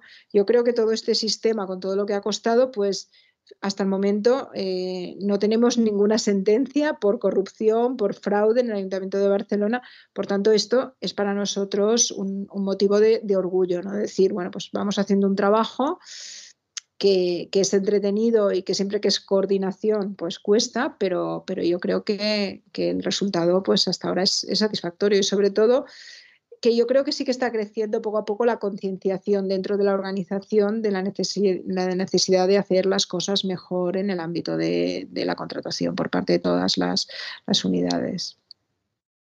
Eh, si me permitiera, doctora Ballarín, una última pregunta y es justamente con lo que está cerrando. Nos, preguntan, ¿cuáles son los casos de corrupción que a pesar de la implementación del modelo descrito se han presentado en el sistema que magistralmente detalló. Quizá este nos dice, no ha habido una sentencia como tal, ni por, eh, no ha habido una sentencia, ¿no? En alguna relación, pero ¿cuáles han sido las denuncias o algún caso que haya dado pie a que llevaran un procedimiento ante el Tribunal de Cuentas o el de la Sindicatura o, alguno de los organismos fiscalizadores o, o en el buzón de denuncias, ¿no? Si nos pudiera hablar de lo malo, digamos, de alguna mala. En esto, en esto eh, siempre que hay eh, bueno, pues una adjudicación, eh, normalmente la, alguna de las empresas perdedoras siempre lleva, tenemos varios tribunales ¿no? para garantizar que se desarrolle el procedimiento bien y en todos los casos, pues la, inmensa mayoría de los casos nos da la razón a la adjudicación, en algunos casos pues no entienden que no, se ha hecho correctamente la, la evaluación, pero vamos, son casos minoritarios. Y en este sentido sí que a veces nos preocupa eh, no tanto que, nos fiscalicen, porque creo que, es buena la fiscalización siempre, sino que a veces se demoran mucho en los resultados. ¿no? En estos momentos nosotros, por ejemplo, ahora como concejal de, mercados, por decirlo de alguna manera, hemos hecho un marketplace para los mercados municipales, un marketplace que se hizo un proceso de adjudicación, se presentaron dos empresas, una ganó y la que perdió nos ha llevado a un tribunal que tenemos, bueno, es en el ámbito de la Generalitat, pero que evalúa eh, si el sistema ha sido de adjudicación ha sido el correcto. Em, bueno, pues hace ocho meses que tenemos paralizado este procedimiento allí. Es decir, no nos ha dicho que ni bien ni mal, pero está paralizado. Es posible que, bueno, no sé, espero que nos acabe diciendo que está bien, pero en todo caso la pérdida de, todo lo que es el tiempo que teníamos pensado, porque además este marketplace lo montamos a partir de salir de la pandemia, que todo el mundo en los mercados tenía mucha ilusión en ponerse en la, compra, en la venta online, poder trabajar como había pasado durante la pandemia, que se empezó a generalizar la venta online también en la alimentación. Bueno, pues en ocho meses no sabemos si esto cada vez se va a enfriar más y nos va a costar luego más poner en funcionamiento el sistema. Por tanto, es cierto que tiene que haber control, pero bueno, es un poco como la justicia, ¿no? Que cuando es lenta al final no es justicia, ¿no? Y todos estos sistemas de control, ¿no? Que se van haciendo desde diferentes administraciones y que son súper positivos. Es decir, yo en esto los defiendo totalmente, pero sí que es muy importante que no, no retrasen porque si a los tiempos de contratación son largos y después cuando ha acabado el proceso de contratación alguien, el perdedor impugna y nos alargamos mucho más, eso eh, realmente, eh, digamos, que desprestigia un poco ¿no? lo que es la, función, la función de una administración, ¿no? Desanima mucho a los de dentro, la gente de fuera no lo entiende, ¿no? Entonces yo creo que esto sería un poco lo peor que nos ha pasado por corrupción, que yo sepa, no tenemos ninguna sentencia y, y bueno, es cierto que a veces pues, el Tribunal de Cuentas a todos los ayuntamientos nos da consejos para hacer mejor las cosas, pero vamos a todos, o sea que tampoco es, eh, digamos, ninguna mala praxis nuestra. ¿eh? Pues con esto vamos a dar por concluida su participación, estándole profundamente agradecidos todos. Creo que ha sido muy importante conocer el contexto de Barcelona eh, para poder comprender y dimensionar que al igual que la zona metropolitana de Guadalajara y en sí mismo Guadalajara, son similares en ciertas dimensiones. Muchísimas gracias, concejala. Le mandamos un fuerte abrazo y esperamos que en una próxima ocasión pueda estar con nosotros aquí presencialmente en Guadalajara. le damos la bienvenida a Alice Bergrun, nuestra siguiente expositora, pero tenemos un receso eh, entre una y otra exposición. La veo ya aquí conectada. Este, Alice, buenos días de México, buenas tardes, noches de París. Vamos a iniciar con la segunda conferencia a las 10.40 puntualmente. Hasta el rato. Bienvenidas y bienvenidos a la segunda parte de la jornada anticorrupción que estamos llevando a cabo desde el Sistema Estatal Anticorrupción de Jalisco en conmemoración del Día Internacional contra la Corrupción. Vamos a dar paso a la segunda de las conferencias que tenemos preparadas para este día. Para ello doy la bienvenida y agradezco a Alice Bergrum que ya esté aquí conectada con nosotros y me permitiré leer una breve reseña curricular de su amplia trayectoria profesional. Es analista de políticas en la División de Integridad del Sector Público de la OCDE. Antes de unirse a esta división, trabajó como analista legal en la División Anticorrupción, evaluando países en contra de la Convención Antisoborno de la propia OCDE. Alice tiene más de 10 años en el campo de la lucha contra la corrupción, tanto en el sector público como en organismos internacionales. Fue jefa de la División Anticorrupción de la oficina de la UNODC en Colombia. Antes de eso se desempeñó como jefa de Derecho Internacional y Convenciones en la Secretaría de Transparencia de la Presidencia de Colombia, donde supervisó la agenda legislativa anticorrupción e integridad. También ha trabajado en el Ministerio de Relaciones Exteriores de Colombia, el Departamento Nacional de, Planeación y la International Budget Partnership en Washington, D.C. Eh, muchísimas gracias, Alice, por estar con nosotros. Te cedo el uso de la voz. Pues muchísimas gracias, Aime. Eh, buen día para todos y todas, o buena tarde para quienes nos escuchan eh, desde otras partes. Eh, como bien lo decía Aime, mi nombre es Alice Berglund, soy analista de política de la División eh, para el sector, para la integridad del sector público de la OSD y mi presentación el día de hoy básicamente se va a dividir en tres. La primera parte quiero contarles sobre el tema de integridad pública desde la OSD, cómo lo vemos desde la OSD, cuáles son los instrumentos jurídicos y no jurídicos, digamos, por los cuales se generan benchmarks o se generan eh, de alguna manera estándares de integridad pública y según la cual la OSD mide a los países. Una segunda parte vamos a hablar un poco de los temas de contratación pública y los instrumentos para medir la contratación pública y sobre todo la integridad en la contratación pública que tiene la OSD. Eh, durante esa parte también me voy a enfocar un poco en este tema de em, la gestión de riesgos de corrupción durante la pandemia del COVID y cuáles son las recomendaciones que ha sacado la OSD en ese sentido. Y por último, vamos a hablar un poco del trabajo que ha hecho la OSD en temas de integridad pública ya a nivel subnacional, que llamamos nosotros, eh, justamente eh, dentro de los esfuerzos que hay para fortalecer la parte territorial en los países y no solamente al gobierno central y nacional. Eh, bueno, mi presentación pues llama Integridad Pública, Instrumentos de la OCDE para el Mejoramiento de la Gestión Pública. Espero que puedan verlo eh, eh, y que no haya ningún problema en este momento con la presentación. Veo que están nodding, entonces pues sigo adelante.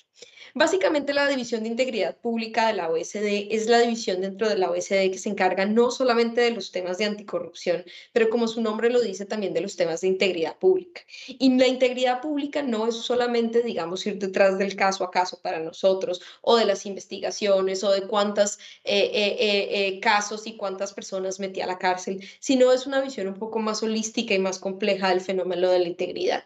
Y para eso, básicamente, dentro de la OSD, nosotros tenemos varios instrumentos de política o como le llamamos nosotros recomendaciones. ¿Qué son estas recomendaciones? Estas recomendaciones son básicamente instrumentos de soft law que se llaman en el derecho internacional, que no son necesariamente obligatorios para los países, pero que los países que quieran pueden acogerse a ellos. Por supuesto, si un país es un país OCDE, eh, debe acceder a algunos de estos instrumentos de manera obligatoria, eh, pero también otros países que no son necesariamente países OCDE también pueden acceder a ellos. En ese sentido, ustedes acá en la primera diapositiva pueden ver los trabajos que hemos hecho sobre integridad pública en la región Eh, un ejemplo de ello es este que ustedes ven acá, por ejemplo, la integridad pública en América Latina y el Caribe, donde hicimos un compilado de todas las recomendaciones que hemos hecho en el tema para América Latina, y la red de integridad pública de América Latina y el Caribe que tiene la OSD. ¿Qué es lo que hacemos nosotros o en base a qué hacemos estos informes de trabajo con los diferentes países? Es justamente en base a estas recomendaciones que les estaba contando. Estas recomendaciones generan benchmarks, estándares en cada uno de los temas y ahorita voy a hablarles un poco más de cuáles son esos estándares y en base a eso nosotros lo que hacemos es comparar al país que estamos evaluando en relación a esa recomendación qué ha cumplido, qué no ha cumplido y damos unas recomendaciones para que mejoren el cumplimiento, digamos, de estos, de estos estándares. En este sentido, por supuesto, muchos de nuestros informes se enfocan no solamente en temas eh, relacionados con la lucha contra la corrupción, pero como les decía, más sobre el sistema de integridad público que nosotros lo vemos como una cosa muchísimo más grande, que tiene aspectos comportacionales, que tiene aspectos educativos, que tiene muchísimos más aspectos que no son necesariamente los temas de lucha contra la corrupción. Y la Red de Integridad Pública de América Latina y el Caribe contribuye, digamos, un poco a hacerle seguimiento a esos compromisos y a esas iniciativas que justamente nuestros informes revisan y que nuestros informes eh, eh, de alguna manera mantienen, mantienen eh, en, una especie de evaluación. Esta red justamente se reunió, la última vez que se reunió fue hace dos semanas, donde hubo una reunión híbrida, fue en República Dominicana y eh, la tenemos en conjunto con el BIT. En estos momentos, y lo voy a decir un poco más con más detalle al final de la presentación, estamos trabajando en una red similar, pero esta vez no, para, no es una red de integridad pública para los gobiernos centrales y nacionales, sino que estamos justamente en el proceso de hacer una red muy parecida para los gobiernos subnacionales, regionales, municipales. ¿Cómo vemos nosotros la integridad pública? ¿Qué es lo que tiene nuestra principal recomendación? Que es la recomendación 2017. Esa es la última recomendación que salió de integridad pública de la OCDE. Es el último, digamos, documento eh, eh, eh, de alguna manera que genera estándares. Eh, es la recomendación 2017 sobre integridad pública que trae también cosas de otras recomendaciones. Tenemos recomendaciones para temas de lobbying, tenemos recomendaciones para temas de conflicto de interés, tenemos recomendaciones para temas de contratación pública, tenemos recomendaciones para temas de control interno y esta recomendación 2017 lo que hace es agarra de alguna manera todos esos estándares que estaban regados en diferentes, en diferentes eh, estatutos, por decirlo de alguna manera, y lo compila toda la recomendación del 2017 y le genera a los países una guía práctica adicionalmente que nosotros le llamamos un toolkit en donde pueden ver eh, eh, buenas experiencias y lecciones aprendidas de cada país de OSD para cada uno de esos temas. Entonces, no es solamente unas indicaciones o unos estándares, sino que viene acompañado con una guía para su implementación y pues si alguno de ustedes está interesado, con muchísimo gusto también podemos eventualmente compartir este, este toolkit, esta, esta caja de herramientas. Dentro de esa, eh, eh, digamos, recomendación de la OCDE de integridad pública, nosotros tenemos una visión, como yo les decía, mucho más, que va mucho más allá de agarrar a los corruptos. Y siempre empezamos con este slide en las presentaciones de la OCDE, porque esto ejemplifica, muy bien la lucha contra la corrupción. ¿Qué es esto? Es una medusa en donde básicamente yo corto una cabeza y salen cuatro. Y es exactamente lo mismo cuando la corrupción se vuelve un tema de ir detrás del caso a caso. Es muy importante lo que hacen las fiscalías y los órganos de investigación, pero si la lucha contra la corrupción se centra solo en ir detrás del caso puntual y este otro caso puntual, siempre vamos a ver que coges unos corruptos, pero salen cinco. Y que siempre, digamos, lo que estás haciendo es generando, yendo, es como una carrera donde siempre estás corriendo, digamos, tratando de atrapar a los a los, a los corruptos. En cambio, la visión que tenemos nosotros es un poco más de prevención, no necesariamente de ir detrás de, digamos, de esta quimera, sino un poco de hacer un tema que lo que pretende es justamente incorporar un sistema de prevención. Eh, para eso, digamos, la recomendación del Consejo de la OCDE sobre Integridad Pública, que es la que les acabo de hablar, tiene tres grandes pilares. Uno es el tema del sistema, eh, ver la integridad pública como un sistema, ahorita vamos a entrar un poco más en detalle. Otro es el tema cultural, efectivamente. Y por último está el tema de rendición de cuentas y transparencia. Como les contaba, también, digamos, esta recomendación viene con un manual de la OCDE sobre integridad pública y viene con otros tipos de recomendaciones que la integran, como la recomendación de gobierno abierto, la recomendación de cabildeo y, como les decía, también eh, la recomendación de conflicto de interés. En este momento, justamente, la OSD está en el, en el proceso de eh, hacer la última, digamos, la última versión de esta, de esta recomendación de cabildeo, donde vamos a sacar una nueva edición con nuevas recomendaciones. ¿Cuáles son los objetivos eh, en, en, en, concreto, digamos, de la recomendación de integridad pública y bajo la cual efectivamente se hace una evaluación de los países?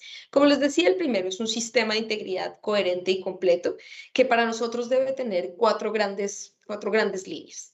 La primera, obviamente, está el compromiso de los altos directivos, esto es lo que normalmente llamamos political will, pero que también se tiene que ver, digamos, en marcos legales e institucionales necesarios para que justamente estén estos altos estándares de decoro personal. Eh, como decíamos, hay, hay, una gran frase en el compliance, es the tone comes from the top. Y esto también aplica al sector público, que muchas veces se le olvida que los mayores temas de probidad tienen que venir también del ejemplo y del compromiso de las altas directivas.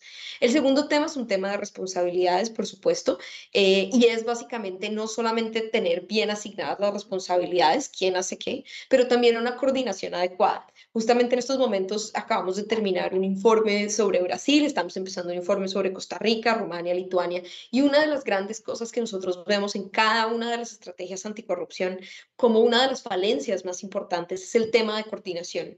El tema de coordinación muchas veces todo el mundo puede, las instituciones por lo general están compuestas de silos, ¿no? Y cada, cada, cada área se compartimenta a lo suyo y en muchos casos hay muchas, eh, eh, digamos, mucha adversión a compartir información con otras áreas, con otras entidades que componen nuestros sistemas. Y en esa adversión básicamente lo que vemos es que en muchos casos esto termina descoordinando el sistema. Diferentes entidades terminan haciendo lo mismo sobre el mismo tema. Incluso lo vemos en, en el caso de las investigaciones, cuando tenemos en nuestros países dos o tres organismos al mismo tiempo investigando los mismos hechos, poniendo plata, digamos, de investigación, de, de recursos humanos y también recursos tecnológicos, muchas veces para investigar cosas que ya en otra organización o para hacer cosas que en otra organización, si hubiera más una comunicación, una coordinación, sabríamos que ya han adelantado o que han hecho. Entonces, parte de los temas de los sistemas de, de, integridad es el tema de la coordinación institucional, pero también que quede claro quién hace qué. El tema, el cuarto, el tercer tema de la estrategia, eh, del el sistema de integridad coherente y completo es la estrategia. Y básicamente lo que nosotros abogamos es que se utilicen datos e indicadores de evaluación, pero que también se haga basado en riesgos. Digamos, las estrategias de integridad no pueden ser solamente una declaratoria de buenas intenciones o de unos valores que muchísimas veces sabemos que están, pero que no se aplican. Tiene que ser una estrategia que baje en acciones puntuales y concretas los diferentes, digamos, objetivos, pero también que tenga una estrategia, que tenga, nosotros llamamos una visión, una teoría del cambio, una visión de qué es lo que quiero cambiar al final del día y cómo esos indicadores le van a pegar a, a esa, digamos, a esa estrategia.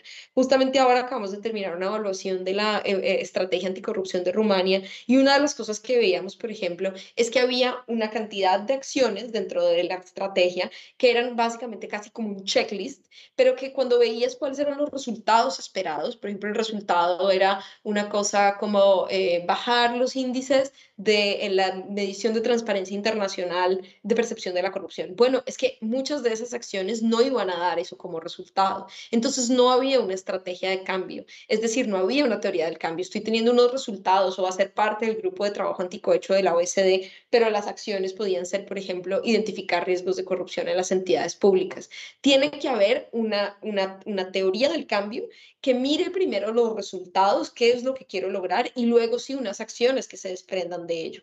Y esa, digamos, es la, la ventaja de tener una estrategia consolidada que me permita también tener unos indicadores de evaluación y unos indicadores de resultado. Y por último está el tema de las normas, las reglas y valores del sector público que se vean reflejados en leyes y políticas organizativas.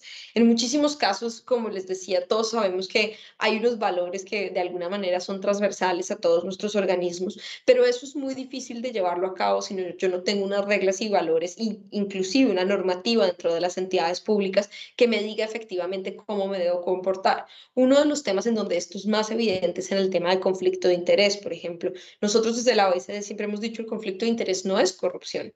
Puede llegar a ser corrupción si yo no lo reporto a tiempo, si yo no lo gestiono a tiempo, pero per se no es corrupción, porque yo perfectamente puedo tener un conflicto de interés del cual de hecho puedo ni siquiera ser consciente en muchos casos, ¿no? Yo puedo ser, yo puedo trabajar en el Ministerio de Comunicaciones y puede ser que mi esposo, mi hijo, trabaje en una empresa de telecomunicaciones que está buscando un contrato con el ministerio donde yo trabajo. Puede ser que en el momento en que yo acepté este cargo, esa empresa no estuviera contratando y es, una, es un conflicto de interés que llamamos nosotros emergente. Es decir, que es una cosa que no se puede planificar, pero que emerge mientras uno está en la función pública. Ahí, ¿qué es lo que hay que hacer? Hay que reportarlo y hay que ser transparente en respecto de él y eh, retirarse un poco de los procesos que puedan llegar eh, a, significar un conflicto de interés para mí. Pero eso per se no es corrupción. Yo no, yo no estoy, digamos, no hay dolo, por decirlo de alguna manera. Yo no estoy haciendo algo con el objeto necesariamente, es una situación, no es, un, no es, no es una acción. Entonces, de alguna manera, todas estas normas y reglas lo que ayudan es también a guiar a los funcionarios públicos sobre qué es lo que pueden hacer, cómo comportarse en ciertas situaciones y cómo justamente eh, tener temas de prevención, como decía, más que de sanción. La segunda parte de nuestra recomendación es un tema de cultura de la integridad pública. Aquí podemos ver que básicamente están los temas clásicos en los que hablamos de cultura de integridad pública, una, un tema de whole of society, como decimos en, en, la OSD, y es básicamente el tema de integridad pública, no es solamente de los funcionarios públicos, es también del sector privado, que de alguna manera puede replicar muchos de los valores que queremos eh, en los temas de integridad y anticorrupción en sus mismos em, empleados. Es un tema de los colegios, es un tema, digamos, de, de, de un whole of society que llamamos. Hay un tema de liderazgo y efectivamente, como lo dijimos en el anterior, en el anterior slide, los directivos guían con integridad a los organismos del sector público y son quienes realmente dan la pauta sobre lo que consideran o no necesario en una entidad. Si yo, y esto mismo pasa en el sector privado, si yo como un gerente de una empresa digo, bueno, tenemos que conseguir contratos a cualquier costo, yo lo que les estoy diciendo a mis empleados es básicamente, corruptir está bien en la medida en que tengamos ganancias. Lo mismo pasa con el sector público. Si yo a mis empleados les digo esto tiene que salir porque tiene que salir y es porque es una emergencia y entonces no vamos a publicar los contratos ni vamos a hacer una licitación ni etcétera, etcétera, ese es el mensaje que estoy mandando. Entonces, la cultura de integridad pública definitivamente tiene que tener un componente de liderazgo, un componente de meritocracia, por supuesto, em, en el sentido en que se, se, se lidera con el ejemplo. Eh, y cuando yo como un funcionario público contrato personas que son amigas o que conozco por algo diferente a un proceso meritocrático, pues esos son los valores que estoy reflejándole al resto de mis empleados y el resto de, de, las personas del sector público. Un tema de formación, efectivamente los servidores públicos tienen que contar con capacitación. Esto también en el sector privado, curiosamente, en muchas empresas y esto sobre todo en empresas estadounidenses a partir del FCPA, cada vez que una persona entra parte de la inducción tiene que pasar un curso de ética. En muchos casos en los gobiernos nacionales o incluso subnacionales no hay formaciones de ética obligatorias para antes de acceder a un caso a un cargo. Y una de las cosas más interesantes en estos temas de formación puede ser, por ejemplo, el tema de los dilemas éticos y yo cómo me aproximo a ciertos problemas y cómo tomo decisiones. Entonces, es una cultura de integridad pública. Dentro de una estrategia de integridad pública definitivamente tiene que tener un componente de formación. Y por último, hay un tema de apertura para hablar de los temas de integridad que sean discutidos abierta y libremente. Es muy difícil en una organización querer que haya, digamos, una retroalimentación y querer que haya una cultura de la integridad si primero no hay una cultura de apertura para poder hablar de muchas de estas cosas, incluso cuando los mismos, las mismas personas dentro de una entidad pública toman la decisión de decir algo que creen que no está bien o que de pronto viola ciertas de las normativas de, de la entidad, es importante que haya un nivel de apertura. Por último, el objetivo de la recomendación de integridad pública es el tema de rendición de cuentas y en este tema de rendición de cuentas efectivamente hay un tema de gestión de riesgos, como lo hablábamos, y de trabajar en conjunto, por ejemplo, con los sistemas de control interno de las entidades públicas para gestionar estos riesgos. Ellos son la primera línea, conocen qué está pasando dentro de la entidad, saben cómo gestionar estos riesgos, identificarlos primero y segundo, gestionarlos. El segundo tema es un tema de sanción y esta es la partecita que tiene más que ver con las investigaciones y las sanciones, un tema supervisión por parte de los órganos de control, de los órganos externos, ya sea efectivamente las contralorías o los tribunales de cuentas, y un tema de participación ciudadana, porque básicamente el tema de rendición de cuentas también tiene que tener un componente y es la evaluación y la supervisión por parte de no solamente, digamos, de los órganos de control, pero también de la ciudadanía. Esta parte de rendición de cuentas está un poco más enfocada a los temas de control de alguna manera, eh, eh, que serían ya por decirlo de alguna manera, la última de, las, de, las, de, los, de los controles de aseguramiento. Otra de las cosas que trae la recomendación y que es muy, eh, eh, digamos, importante es cómo hago a nivel organizacional efectivamente para tener un sistema de integridad pública eh, que sea eficiente y efectivo. Y una de las cosas que hemos visto que más funciona es tener unidades o personas dedicadas a nivel organizacional, en específico a los temas de integridad dentro de las entidades públicas. Creo que en el sistema anticorrupción de México y tanto en los sistemas nacionales como territoriales, esta es una de las cosas más importantes y es asignarle la responsabilidad efectivamente a una unidad o a unas personas y tomar en cuenta, por supuesto, que los directivos juegan un papel clave como líderes y como ejemplo dentro de, estos, dentro de estas entidades. Sin embargo, incluso si eh, la responsabilidad es de todos los servidores públicos e incluso si tengo a los directivos jugando un papel importante, se necesitan actores de integridad que sean quienes en específico, eh, eh, digamos, estén de alguna manera detrás de estos temas. Personas, comités, unidades, Cualquiera de esas opciones es posible. En diferentes países del mundo existen diferentes arreglos en donde se pueda, uno, que estas personas estimulen y articulen los temas de integridad dentro de las organizaciones, pero también brinden orientación en preguntas sobre integridad pública, que es lo que hemos hablado ahorita, por ejemplo, con el tema de conflicto de interés. Si yo veo que tengo un conflicto de interés y no sé qué hacer con él, ¿a quién voy dentro de mi organización? ¿A quién le digo? Le digo a la unidad de recursos humanos que de pronto tengo miedo que me puedan sancionar o tengo un asesor de integridad que me puede decir, bueno, esto efectivamente es un conflicto de interés, lo que vamos a hacer es lo vamos a transparentar, te vas a recusar de este proceso y efectivamente vas a actuar de esta otra manera. Como pueden ver en la presentación, acá hay varios ejemplos de estas unidades de transparencia e integridad en varios países del mundo que actúan efectivamente como eh, unidades también de soporte a los funcionarios públicos.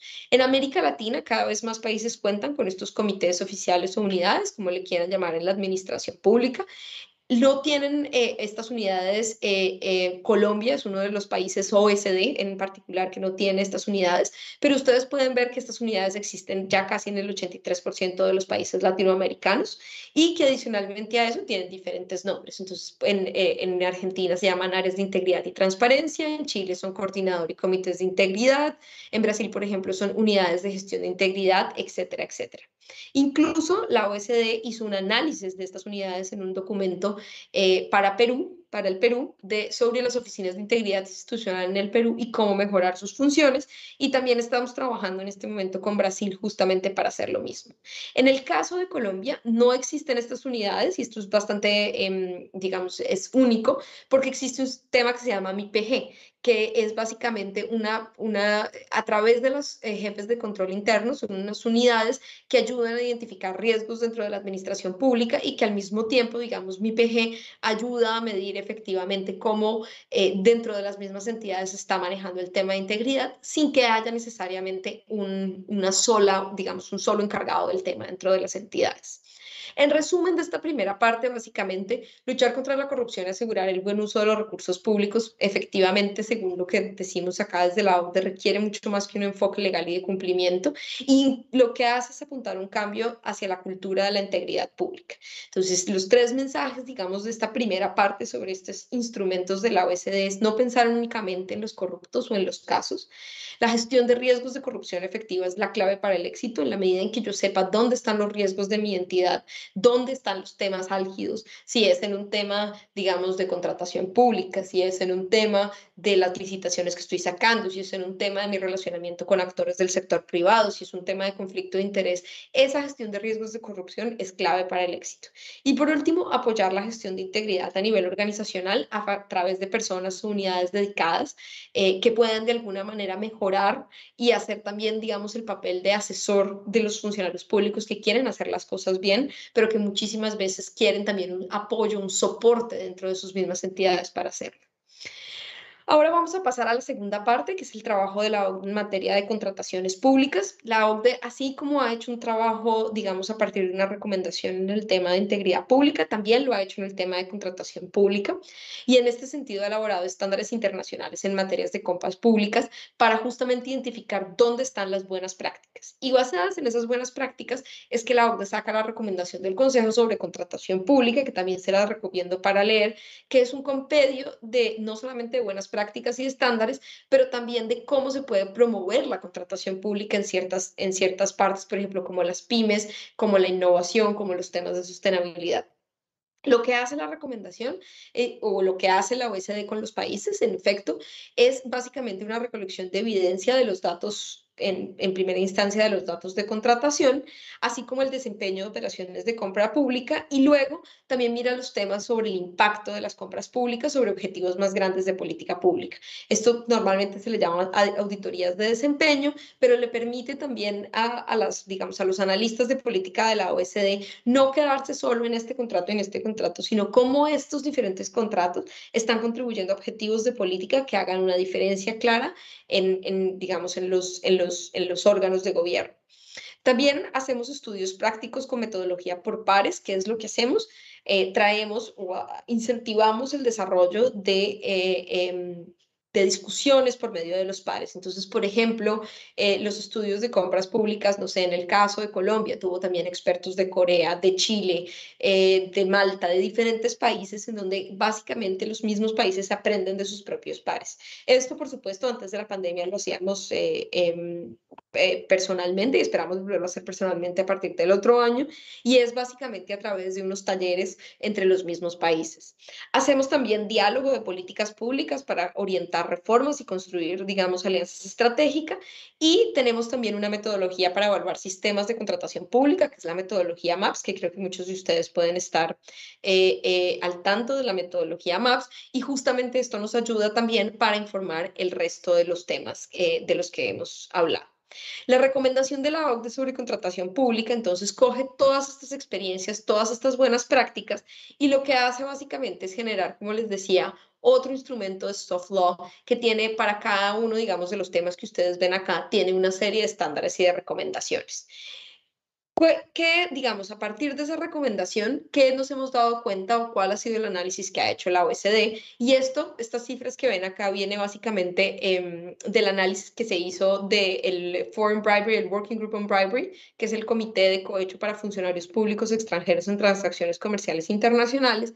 Y ahí pudimos ver más o menos cómo está afectando este tema de los sobornos internacionales, en este caso no, digamos, domésticos nacionales, pero los internacionales cómo afecta los temas de integridad en la contratación pública. Entonces empezamos, por ejemplo, viendo el tema de cuál es la finalidad por la cual se pagan sobornos en transacciones comerciales internacionales. En un 57% estos sobornos están pagando para temas de contratación pública, pero también en un 12% vemos que tiene temas de aduanas, eh, temas eh, de, trato, de trato preferencial o en muchos casos esto puede ser incluso eh, lo que llamamos nosotros em, pagos de facilitación. Y bueno, ahí pueden ver que en otros casos, digamos, hay, hay, hay en, en menor porcentaje. Pero definitivamente el tema de contratación pública es el tema por el cual se pagan más sobornos eh, a nivel mundial. Los sectores donde han ocurrido los casos de cohecho en transacciones comerciales internacionales, en su gran mayoría están en la industria extractiva, en el sector construcción y en el sector de transporte. Y en este sentido, ustedes ya pueden eh, empezar a ver acá cuando uno habla, por ejemplo, mezclando un poco con lo que hablamos al principio de la recomendación de integridad pública, y uno de los pilares más importantes de integridad es la gestión de riesgos de corrupción. ¿Y cómo empiezo con la gestión de riesgos de corrupción? Pues haciendo un análisis de exactamente esto que estamos viendo acá. ¿En dónde están los sobornos? Pues están en contratación pública. ¿Y en dónde en la contratación pública? Pues están en la gran mayoría en tres grandes áreas, que como vemos acá son el sector extractivo, construcción y transporte. No necesariamente esto puede ser así para cada país, pero definitivamente cada país debería tener esto analizado y debería, digamos, sacar las cifras justamente ahí sí de los casos de corrupción de la fiscalía y mirar, bueno, ¿en dónde están? Y si estos son los sectores, entonces esta es mi gestión de riesgos de corrupción. Ahí es donde tengo que hacer énfasis en mis estrategias anticorrupción. Tengo que trabajar con el sector extractivo, tengo que trabajar con el sector construcción, etcétera, etcétera. ¿Y dónde más están los riesgos de corrupción en el ciclo de la inversión pública? Y ya en particular, digamos, en este tema de las contrataciones públicas, nosotros creemos y hemos, digamos, hecho estas, estas pequeñas matrices que de alguna manera nos indican justamente dónde están esos riesgos. Hay unos riesgos en la etapa de prelicitación que tiene que ver, por ejemplo, con la falta de evaluación de las necesidades que no sea adecuada, que esto no necesariamente es corrupción, muchas veces puede ser simplemente una falla eh, en, la, en la evaluación, digamos, de las necesidades. Puede haber influencia de actores externos en la toma de decisión de los funcionarios. Nosotros, cuando yo estaba en Colombia, trabajamos, por ejemplo, en un proyecto que justamente eh, hacía énfasis en este tema de la prelicitación. ¿Y era por qué? Porque básicamente lo que veíamos es que la gran mayoría de los casos de corrupción venían desde acá. ¿Y por qué? Porque lo que hacían muchas de las personas que pagan sobornos no es pagar un soborno cuando ya la licitación está hecha, cuando ya la van a adjudicar. Por el contrario, muchos de los sobornos se pagan incluso en esta etapa de prelicitación, donde se hacen lo que se llaman los pliegos, los pliegos ajustados. En Colombia eh, teníamos una palabra que ya en realidad no la recuerdo, pero era, era como el, el ajuste de los pliegos para que solo uno de los contratistas se lo pudiera ganar. Entonces, ¿qué es lo que yo hago? Pues básicamente pongo que la empresa que se lo tiene que ganar tiene que tener, por ejemplo, eh, este nivel de capital, que solamente lo cumple una, o tiene que tener este tipo de especialidad, que solamente lo cumple la que yo sé que lo, o los años de experiencia. Entonces, no, necesita 15 años de experiencia y solo la cumplen dos o tres. Entonces, los pliegos eh, eh, ajustados eh, ajustados, pliegos a la medida, le llamaban en esa época, son una de las cosas, digamos, y son una de las formas más recurrentes de corrupción, donde es más difícil identificarlo porque está muy mezclado con los temas técnicos, digamos, de, de, la, de la puesta en marcha de una licitación, pero definitivamente es uno de los temas en donde la influencia de actores externos en las decisiones de los funcionarios o incluso los temas de corrupción eh, tienen mayor cabida puede haber acuerdos informales sobre los contratos, puede haber, por ejemplo, y esto no necesariamente es corrupción, pero sí es una pérdida de recursos públicos, una planeación deficiente de la contratación, es decir, donde simplemente los funcionarios no han hecho una, adecuada, digamos, toma de decisiones eh, eh, sobre la inversión. Eh, puede haber fallas también en el diseño, en las especificaciones técnicas, ahí sí, como lo decíamos, para una compañía específica. Y también puede efectivamente ser eh, eh, una, digamos, una compra de información, y este sería el caso un poco más extremo de alguna manera, sobre las especificaciones del proyecto. Entonces, ¿eso qué quiere decir? Yo hago la licitación, la, la prelicitación, hago los pliegos de un, de un proyecto, eh, y aun cuando no los hago ajustados a una persona, pues sí le paso la información a los, a los proponentes para que ellos sepan qué es lo que se está esperando de ellos y qué es lo que se va a evaluar y cómo se va a evaluar, y de esa manera sepan cómo ganarse el proyecto. Hay también riesgos de corrupción en el ciclo de la inversión pública, obviamente ya en la etapa licitatoria, pero como les decía, es bastante curioso que lo que hemos visto es que la mayoría están en, en, esta etapa de prelicitación, pero digamos en la etapa de licitación también sucede. Eh, sucede, por ejemplo, por ejemplo, en la falta de notificación pública de la convocatoria. Esto lo hemos visto muchísimo, sobre todo en situaciones de emergencia como la del COVID, en donde no hay una real apertura de la, de la información eh, y lo que termina sucediendo es que no hay notificación por parte, de, por parte de las autoridades públicas, se hace en un espacio cerrado y en ese espacio cerrado básicamente solamente dos o tres proponentes saben qué, se, qué, qué es, lo que se, qué es lo que está pasando o son los únicos que pueden hacer una presentación de ofertas. Em, adicionalmente a eso, hay un tema de divulgación y difusión de la información y aquí es clave, y vamos a ver más adelante, los temas de transparencia y acceso a la información por parte de los, por parte, digamos, de los ciudadanos, pero también de muchas organizaciones que le hacen seguimiento a estos temas. Hay temas, por ejemplo, en la presentación de las ofertas, ofertas que están encubiertas, supresión de ofertas. Esto lo hemos visto en muchos casos eh, en donde un sobre se perdió, el sobre del competidor se perdió. Eh, hay temas de conflicto de interés y corrupción en el proceso de evaluación, en términos, por ejemplo, de muchas personas, y esto pasa muchísimo en ciertos sectores como el extractivo y el de infraestructura, en donde los actores se conocen, son las mismas personas de siempre, han trabajado en diferentes empresas que contratan y hay familiaridad con los licitantes a lo largo del tiempo. Todo esto es básicamente el tema, digamos, de poder identificar cuáles son los riesgos de corrupción en el ciclo de la inversión pública y uno hasta podría hacer, digamos, para identificar estos riesgos, uno hasta podría hacer un mapa de calor o alguna, digamos, eh, eh, em, eh, de estas herramientas de gestión de riesgos en cada una de las entidades en las que ustedes trabajan. Y estos riesgos son justamente los que tengo que gestionar a través de esa estrategia de integridad y anticorrupción. También, por supuesto, hay riesgos de corrupción en el ciclo de la, de la poslicitación en términos de la ejecución y la gestión del contrato.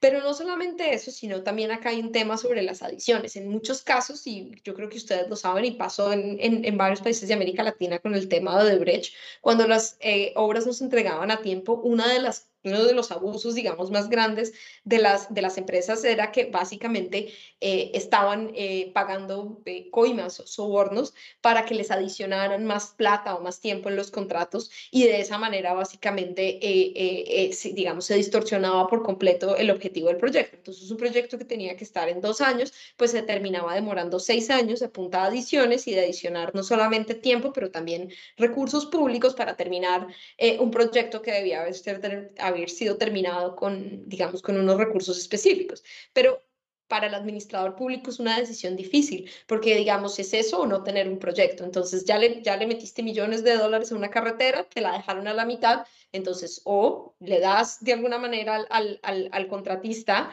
el tiempo o la plata faltante o te quedas sin carretera. Y es una decisión difícil para los administradores públicos y por eso tiene que estar en esas matrices de gestión de riesgos eh, en la contratación pública.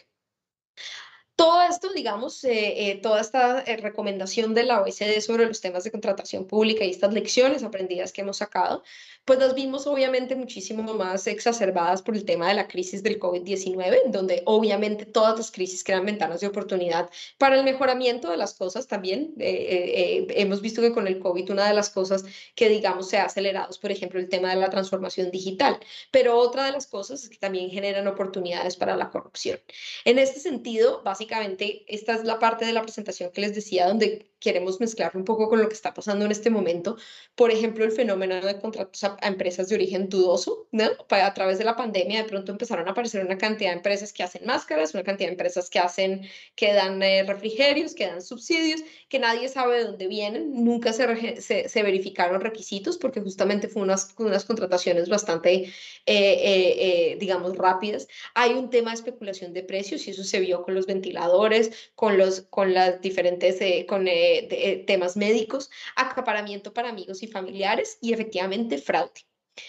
¿Cuál es nuestra recomendación, digamos, eh, eh, y en términos de las adquisiciones urgentes que justamente traen este tipo de, de emergencias? Sabemos que hay unos procedimientos especiales que no están sujetos a controles eh, y pues en este sentido, básicamente, esto es uno de los riesgos más grandes. ¿Cuáles son las compras directas o la contratación directa que no está sujeta a ningún control y que efectivamente son esas adquisiciones urgentes y cómo le pongo controles? Así necesite, digamos, hacer, hacer esa contratación con rapidez. La falta de inventarios en muchos países había simplemente los suministros no existían y eso no contribuyó, digamos, a, a, cerrar estas brechas de corrupción. La producción afectada, la inversión de roles, no hay, no hay suficiente, digamos, no hay suficiente producción, restricciones en exportaciones y gestión de contratos y apoyos a proveedores afectados. Acabamos, por ejemplo, una de las cosas que nosotros eh, investigamos al principio de, de la pandemia era los países que justamente estaban en estas, en estas recurrentes prácticas como por ejemplo el tema del Reino Unido, que hizo compras por adelantado, pagos anticipados Nueva Zelanda o exenciones de sanciones, eh, eh, eh, que es básicamente, pues, si yo tengo sanciones hacia algún país, pero resulta que es el país que me puede proveer las máscaras, pues entonces me olvido de todas las sanciones y de todos los controles. ¿Cuáles son nuestras recomendaciones? Ustedes ahí, digamos, las pueden ver, no quiero, no quiero estar en cada una porque sé que un poco se nos está acabando el tiempo, pero efectivamente hay unas de corto plazo y hay unas de mediano y largo plazo. En el corto plazo, efectivamente mantener y conservar la documentación de los procesos de contratación es fundamental, independientemente del estado de emergencia, eh, y hacer una apertura de esa información, desarrollar lineamientos detallados de estrategias en contratación en tiempos de crisis. Esta es una de las cosas que se puede hacer incluso con anticipación, que se puede hacer en los momentos donde no hay crisis, eh, pero que se pueden desarrollar esos lineamientos, esas estrategias de contratación. Ok, ¿qué pasa si mañana no es una pandemia, pero es un terremoto o es, digamos, cualquier situación de crisis en donde se requiera hacer eh, contratación, digamos, directa, ¿cómo, ¿cuáles son los lineamientos para las estrategias? El mayor énfasis en la gestión de los contratos, favorecer instrumentos existentes con contratistas que ya conozco y que sé que no son contratistas fantasmas, como acabamos de ver, máxima apertura de la información, el tema de datos abiertos y de tratar de publicar la mayoría de los contratos posibles y sujetar todos los procesos de contratación a una auditoría y vigilancia.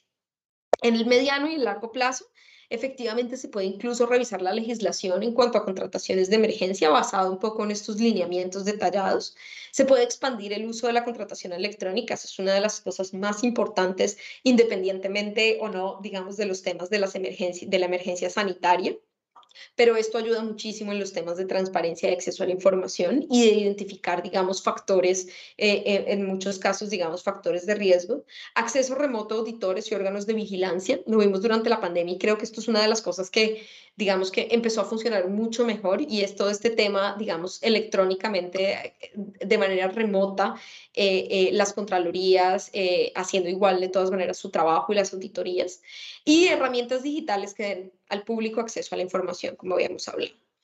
Em, en ese tema en particular de acceso a la información, y quería como hablar un poquito más en detalle de eso en esta parte de la presentación, sabemos que en muchos casos hubo unas restricciones al derecho a la libertad de información, eh, en el sentido en que muchos de los contratos no se publicaron o que alguna de la información no fue, digamos, no fue publicada a tiempo, pero si esto pasa efectivamente, y puede ser que haya razones para hacerlo, estas deben estar fundadas y deben ser lo más limitadas posibles. Eh, aun cuando no estén todos los procesos y requisitos, eh, creemos que el derecho a la información tiene que respetarse y se debe evitar eh, o, y si no se puede evitar, de alguna manera seguir por lo menos las pausas que ustedes ven ahí abajo, que debe haber una base legal en la legislación nacional que permita la limitación del derecho en circunstancias específicas, cuales sea que el, el país decida que sean. Restringir, la restricción debe respetar los principios de igualdad y no discriminación y debe ser necesaria y proporcional a su objetivo. Por ejemplo, en este caso, para priorizar la salud pública frente al tema del COVID-19, deben por lo menos eh, lograr ser menos, lo menos obstructivas posibles para lograr lograr el objetivo declarado. E incluso, como lo decía el, último bullet, también puede darse una discusión pública sobre estos temas eh, y no solamente tomar decisiones, digamos, desde la administración pública. Eh, nosotros, digamos, dentro de este tema de, ah, justamente antes de que llegara la pandemia, pero mirando todos los temas que están alrededor de la contratación pública, hemos construido también bastantes índices eh, sobre temas que pueden afectar la contratación pública. Uno de ellos, efectivamente, es la influencia indebida. Como ustedes lo ven acá, nosotros hicimos un índice de calidad de las regulaciones contra la influencia indebida en temas no solamente, por supuesto, de contratación pública, pero también en la toma de decisiones. Y acá pueden ver los resultados para América Latina y el Caribe, en donde podemos ver los países que tienen regulación sobre el obvio cabildeo y más adelante en, este tema de la pandemia, pues vamos a ver que ese es otro de los riesgos grandes de corrupción, es el tema de la gestión de intereses, eh, eh, en algún punto también justamente de, de, empresas de dispositivos médicos o de, o de eh, empresas interesadas en los temas del sector salud. Transparencia en la búsqueda de influencia, que muchas veces esto es muy difícil de determinar, ¿no? Que en qué sentido estoy tratando de influenciar las decisiones del sector público y la regulación sobre conflicto de interés. Y vemos en realidad que en América Latina todavía hay muchísimo por hacer em, y que muchos países efectivamente, en, la gran mayoría, digamos que hay una, en o en la gran mayoría no, en la mitad, por ejemplo, hay temas de regulación sobre el obvio, cabildeo, pero muchísimo menos en el tema, por ejemplo, de la búsqueda de influencia y en el tema de conflicto de interés es casi igual para ahí sí la gran mayoría de los países. ¿Cuáles son los riesgos de acceso desigual y la influencia sesgada en la toma de decisiones en, en temas, digamos, de emergencias? Eh, básicamente los datos disponibles, por ejemplo, para los registros de cabildeo e informes de los medios, han demostrado que las actividades de cabildeo relacionadas con el COVID han aumentado en ciertos países.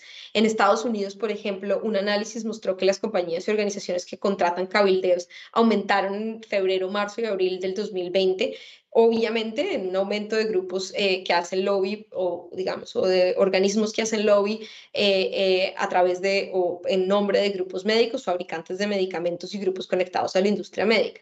Y como ustedes lo saben, así como en el conflicto de interés, el lobby no es necesariamente una práctica corrupta, ni, ni tener, digamos, sobre todo en Estados Unidos, de hecho hay un registro de lobistas, la gran mayoría, digamos, de las, de las industrias tienen lobistas, pero lo que sí vemos efectivamente es que en, relacionado con las situaciones de emergencia hubo un alto crecimiento de estos grupos de lobistas que estaban efectivamente tratando de lograr prerrogativas, eh, eh, digamos, a través, de, a través de la situación de emergencia. Y en este sentido, justamente creemos que también las leyes de cabildeo tienen muchísimo eh, que enseñarnos sobre estos temas de cómo manejar la integridad pública en situaciones de crisis. Em, en particular, haciendo, digamos, reglamentaciones específicas sobre cómo debe manejarse el tema de cabildeo y el tema de, digamos, indebida, eh, influencia indebida eh, en este tipo de situaciones de crisis. La crisis también demostró en varios países que el nivel de transparencia efectivamente es inadecuado para garantizar que los funcionarios públicos, los ciudadanos y las empresas puedan obtener información suficiente sobre estas actividades de cabildeo. Eh, hay unos países como Estados Unidos, Canadá, Irlanda y Chile que tienen unos registros exhaustivos de cabildeo en donde se pudieron verificar cosas como las que les acabo de contar, pero en muchos países de América Latina o en la gran mayoría de los países de América Latina no hay registros sobre cabildeo y no se sabe efectivamente quiénes están cabildeando ni sobre qué intereses. Entonces es muy importante que en estas estrategias de integridad en tiempos de crisis pues se haga, digamos, un esfuerzo por transparentar los temas de, los temas de cabildeo. Y efectivamente, pues como les decía ya para cerrar un poco de esto, acá van a ver como un resumen de todas las medidas potenciales durante la crisis para mitigar justamente los riesgos de captura. El tema, por ejemplo, no solamente que acabamos de hablar de contratación pública, pero asegurar que las medidas no urgentes no se incluyan en los procedimientos de emergencia, desarrollar pautas y principios claros para la toma de decisiones, incluir disposiciones sobre conflictos de intereses, hacer temas, digamos, que tengan que ver también con lobby, con los miembros del Parlamento, etcétera, etcétera. Para resumir, son cinco puntos claves. Restricciones a la transparencia deben ser lo más limitadas posibles. Proteger y promover el espacio cívico es vital para que los gobiernos rindan cuentas. Eh, y una vez que pasen las crisis o incluso durante las crisis es una de las cosas más importantes que se puede hacer. Poner a disposición del público datos de calidad garantizar la integridad en la toma de decisiones a través de lo que acabamos de hablar, digamos, de reglamentaciones sobre lobby conflicto de interés, garantizar que efectivamente la toma de decisiones por lo menos tenga un hilo de integridad y entre un país mejor esté preparado en tiempos normales en términos de gobernanza pública, indiscutiblemente más resistente estará frente a momentos de crisis en el futuro. Y para terminar un poco la presentación, lo último que les quería contar de lo que ha hecho la OECD también en los últimos meses, que va muy aunado con, lo, con la recomendación de integridad pública de la que hablé al principio y con obviamente la recomendación también en contratación pública, es el tema de integridad pública a nivel territorial. La OECD, digamos, desde hace muchos años viene trabajando, su principal interlocutor son los gobiernos nacionales, eh, pero justamente estamos en el proceso de abrir eh, líneas de trabajo con los gobiernos subnacionales, como pueden ser eh, justamente Jalisco y Guadalajara, y en, y en, general, no solamente, digamos, México, sino que hemos hecho trabajo a nivel subnacional en América Latina ya con casi cuatro o cinco países. Em, uno de los temas, y es uno de los temas que más nos, nos, angustia de alguna manera, es justamente que todas estas políticas no, no trickle down, que llamamos nosotros, que muchas cosas se quedan en el nivel central. Entonces, al nivel central yo tengo una excelente coordinación, tengo una, eh, eh, em, una unidad de transparencia, todos mis ministerios tienen unidades de transparencia, mis contratos públicos todos se publican, tengo, digamos, unos portales de transparencia genial, pero la realidad es que a nivel nacional, digamos, la mayoría de los países están mal que bien cumpliendo con estos temas. Pero ¿qué pasa a nivel subnacional? ¿Cómo sé si a nivel subnacional, por ejemplo, en los estados o en los municipios o en los departamentos, como quiere que se, que, que se denomine en cualquier país, cómo sé si efectivamente se están diagnosticando los riesgos de corrupción? ¿Cómo sé que esas estrategias de integridad están reflejando las prioridades y necesidades de los entes subnacionales? Y en realidad ese es el reto más grande en términos de integridad que vemos nosotros de momento. Y en ese sentido, para promover justamente la integridad pública a nivel subnacional, hemos estado trabajando en, eh, un estudio de gobernanza pública sobre el tema que básicamente da unas recomendaciones, ustedes pueden ver las recomendaciones ahí, entre ellas establecer mecanismos de coordinación vertical para involucrar a los gobiernos territoriales desde el diseño de políticas de integridad, es decir, no es que el Estado Nacional haga una política y entonces vaya y me hace la fotocopia de la política eh, y esto es lo que tienen que hacer ustedes, sino que los entes territoriales desde el principio estén involucrados en el diseño de políticas de integridad. El tema de los diagnósticos para diagnosticar los riesgos de corrupción que acabamos de hablar un poco ahorita más a nivel nacional en las contrataciones públicas, en los temas de lobby, en los temas de crisis. Bueno, las entidades nacionales también tienen que tener unos diagnósticos de riesgos de corrupción, saber dónde están los temas eh, álgidos, como lo hablábamos ahorita, en qué sectores, en qué toma de decisiones, etcétera, etcétera. Alentar a las entidades territoriales a identificar necesidades y prioridades en relación con la integridad y efectivamente designar responsabilidades dedicadas a promover la integridad pública. Eh, por ejemplo, vimos que entidades y políticas de integridad a nivel subnacional en América Latina Aquí ustedes pueden ver en el gráfico cuáles países de América Latina efectivamente tienen a nivel subnacional entidades, unidades dedicadas. Y ven que en realidad las que la tienen son bastante pocas. O sea, esto es un tema que en América Latina todavía no está consolidado. Y adicionalmente a eso, ya no solamente hablando de las entidades o las unidades, pero hablando de políticas específicas, vemos que solamente tienen Perú y México. Eh, siendo México, bueno, un buen ejemplo de, de, cómo se están haciendo las cosas, pero podemos ver que la mayoría de los países, el 80% de los países de América Latina, pues de hecho no tienen unas políticas específicas para provincias, estados, regiones o municipios. Hay algunas que efectivamente tienen un componente subnacional. En Colombia están las comisiones regionales de moralización, que es básicamente la los órganos de control y la administración pública del orden eh, territorial que se reúnen, pero solamente para discutir casos específicos. Y podemos ver también que eh, pues Perú y México, como ustedes pueden ver, sí tienen eh, un full scope de alguna manera de, de, políticas de integridad. Pero es realmente preocupante como otros países de América Latina en realidad no, no se han preocupado por, digamos, fortalecer el tema eh, territorial. Y hay otros países que tienen, como les contaba, por ejemplo, Colombia, tienen algunas buenas prácticas que hemos identificado, como puede ser el tema de monitoreo eh, y la presión entre pares. Entonces acá ustedes lo que pueden ver es un, en Colombia se hizo un semáforo, una especie de, sí, una especie de mapa de calor, en donde las comisiones regionales de moralización eh, de alguna manera nutren un registro sobre cómo están funcionando, cuáles son sus funciones y eh, cuáles ellos tienen todos los años un plan de trabajo. Y aquí pueden ver ustedes el porcentaje de avance de los planes de trabajo, es decir, quienes están en rojos porque no han avanzado en el plan de trabajo que tienen dentro de su respectivo Comisión eh, Regional de Moralización. También, como les decía, la OCDE ha apoyado específicamente diferentes tipos de reviews, tanto en Perú como en México, como en Colombia, en donde hacemos revisiones eh, específicas sobre las políticas de integridad pública y de contratación pública para el nivel subnacional y damos unas recomendaciones específicas a esas entidades territoriales. Y esto ha servido muchísimo a los países para no solamente, digamos, ajustar sus, ajustar sus políticas institucionales, pero también para darles standing e importancia eh, en, el, en el órgano nacional y decir, bueno, necesito más recursos para esto, se ha basado en este informe de la OCDE, necesito más recursos para implementar esto, esto y esto, necesitamos mejorar la coordinación por esto y esto y esto. Entonces, digamos que también le sirve muchísimo a los órganos territoriales un poco para apalancar procesos eh, en, sus respectivos, en sus respectivas instituciones. Esta es un poco la, la, la presentación. Eh, siento que fue un poco más larga de lo, de lo planificado, pero en cualquier caso, pues ahora podemos pasar a una, a una discusión y con las preguntas que puedan tener al respecto. Muchísimas gracias, Alice. No, ha estado perfecta en tiempo la, la exposición. Se planeado justamente los temas de, de planeación, ¿no? Para evitar cualquier contratiempo. Sí tenemos eh, algunas preguntas. Eh, voy a tratar de agrupar algunos temas, ¿no? Eh, sobre esto del compliance por parte de los empresarios y el sector privado, la pregunta sería cómo se pueden lograr que maduren estas estrategias para fortalecer la integridad pública. Es decir, nos estuviste hablando también, y me, sumo a la pregunta que, que, nos llegó, sobre índices como este de calidad de las regulaciones contra la influencia indebida, ¿no? Eh, México sí está como apenas avanzando hacia los registros de los eh, calderos, de, esto de lobbying. Y estas partes, ¿cómo ha sido tu experiencia al respecto? Eso sería un tema y las experiencias de los países que se han visto. El otro es el tema de la desconfianza en las instituciones públicas.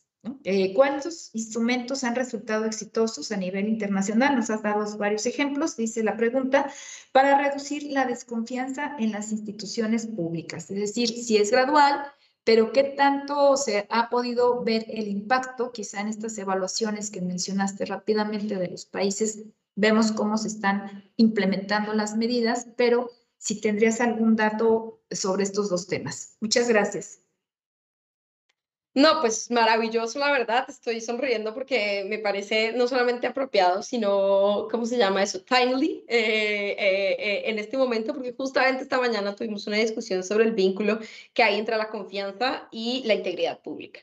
Y pues básicamente, digamos, en ese sentido yo quisiera recomendarles, porque aparte es un muy buen trabajo, la OECD acaba de hacer un, un informe sobre ese tema y parte de la base de que eh, en, en, yo creo que en nuestra región, en América Latina, incluso antes de la pandemia, había una crisis de confianza en las instituciones.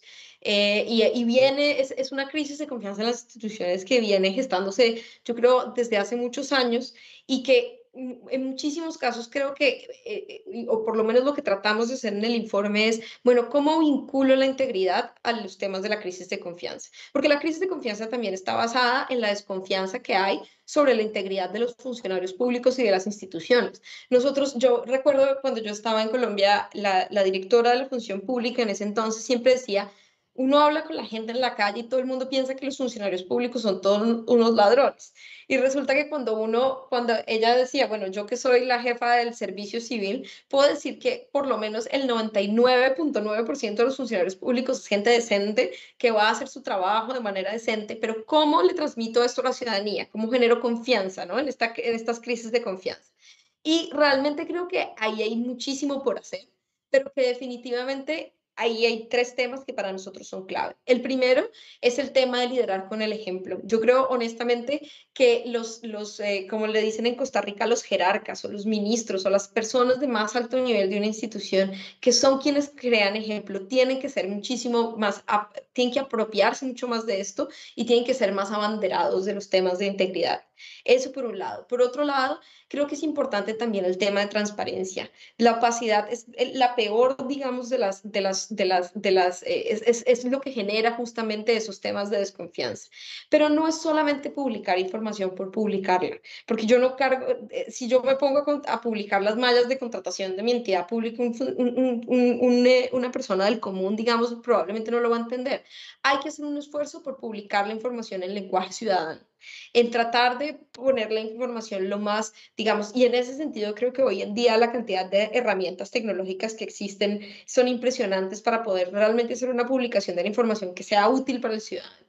Y número tres, honestamente creo que también tiene que ver con la forma en cómo la misma ciudadanía asume los escándalos de corrupción. Por ejemplo, y, en ese sentido creo que el, el, índice de transparencia internacional es un poco tricky, digámoslo de alguna manera, en la medida en que es un índice de percepción de la corrupción. Y entre más casos salgan, más, más percepción que hay corrupción. Pero no quiere decir eso que lo que pasaba era que antes, cuando los casos no salían a la luz pública o eran desconocidos, hubiera menos corrupción. ¿Me hago entender?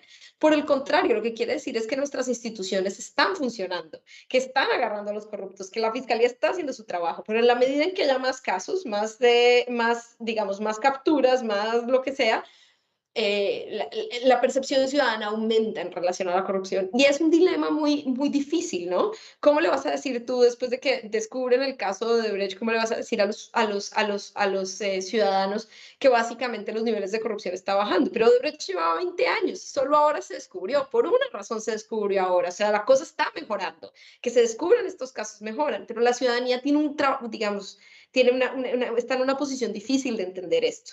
Entonces también creo que es importante comunicar eh, estos, estos temas de una manera adecuada, ¿no? Comunicarse con la ciudadanía de una manera adecuada. Y sobre el tema de eh, eh, influencia indebida y de cómo, digamos, cómo, cómo vemos nosotros a los países en este tema de la regulación de influencia indebida, yo sí tengo que decir que creo que en, en América Latina estamos todavía digamos, un poco eh, crudos con estos temas. Y creo que básicamente es porque hay, pues, hay recelo por parte de nuestros parlamentos y de, nuestras, y de nuestros congresos muchas veces en aprobar leyes que regulan esto o que lo hacen transparente. Incluso ustedes creo que pueden haber tenido este, estas discusiones sobre los temas de las declaraciones de bienes y rentas y si se deben publicar y si no se deben publicar las declaraciones de bienes y rentas y los temas asociados, por ejemplo, a la publicación de las declaraciones de bienes y rentas asociados con los temas de seguridad, que muchas personas no quieren que publiquen la suya y otras que sí.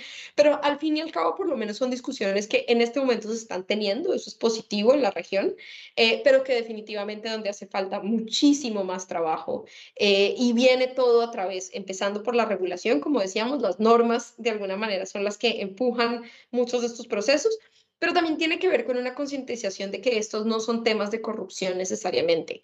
En Estados Unidos existe una ley de lobby donde es absolutamente legal y absolutamente normal que se haga lobby. Todos tenemos intereses, de pronto yo no sé, a mí me puede gustar el medio ambiente y quiero hacer lobby por regulaciones medioambientales. Puede ser un objetivo, digamos, eh, eh, válido, ¿no?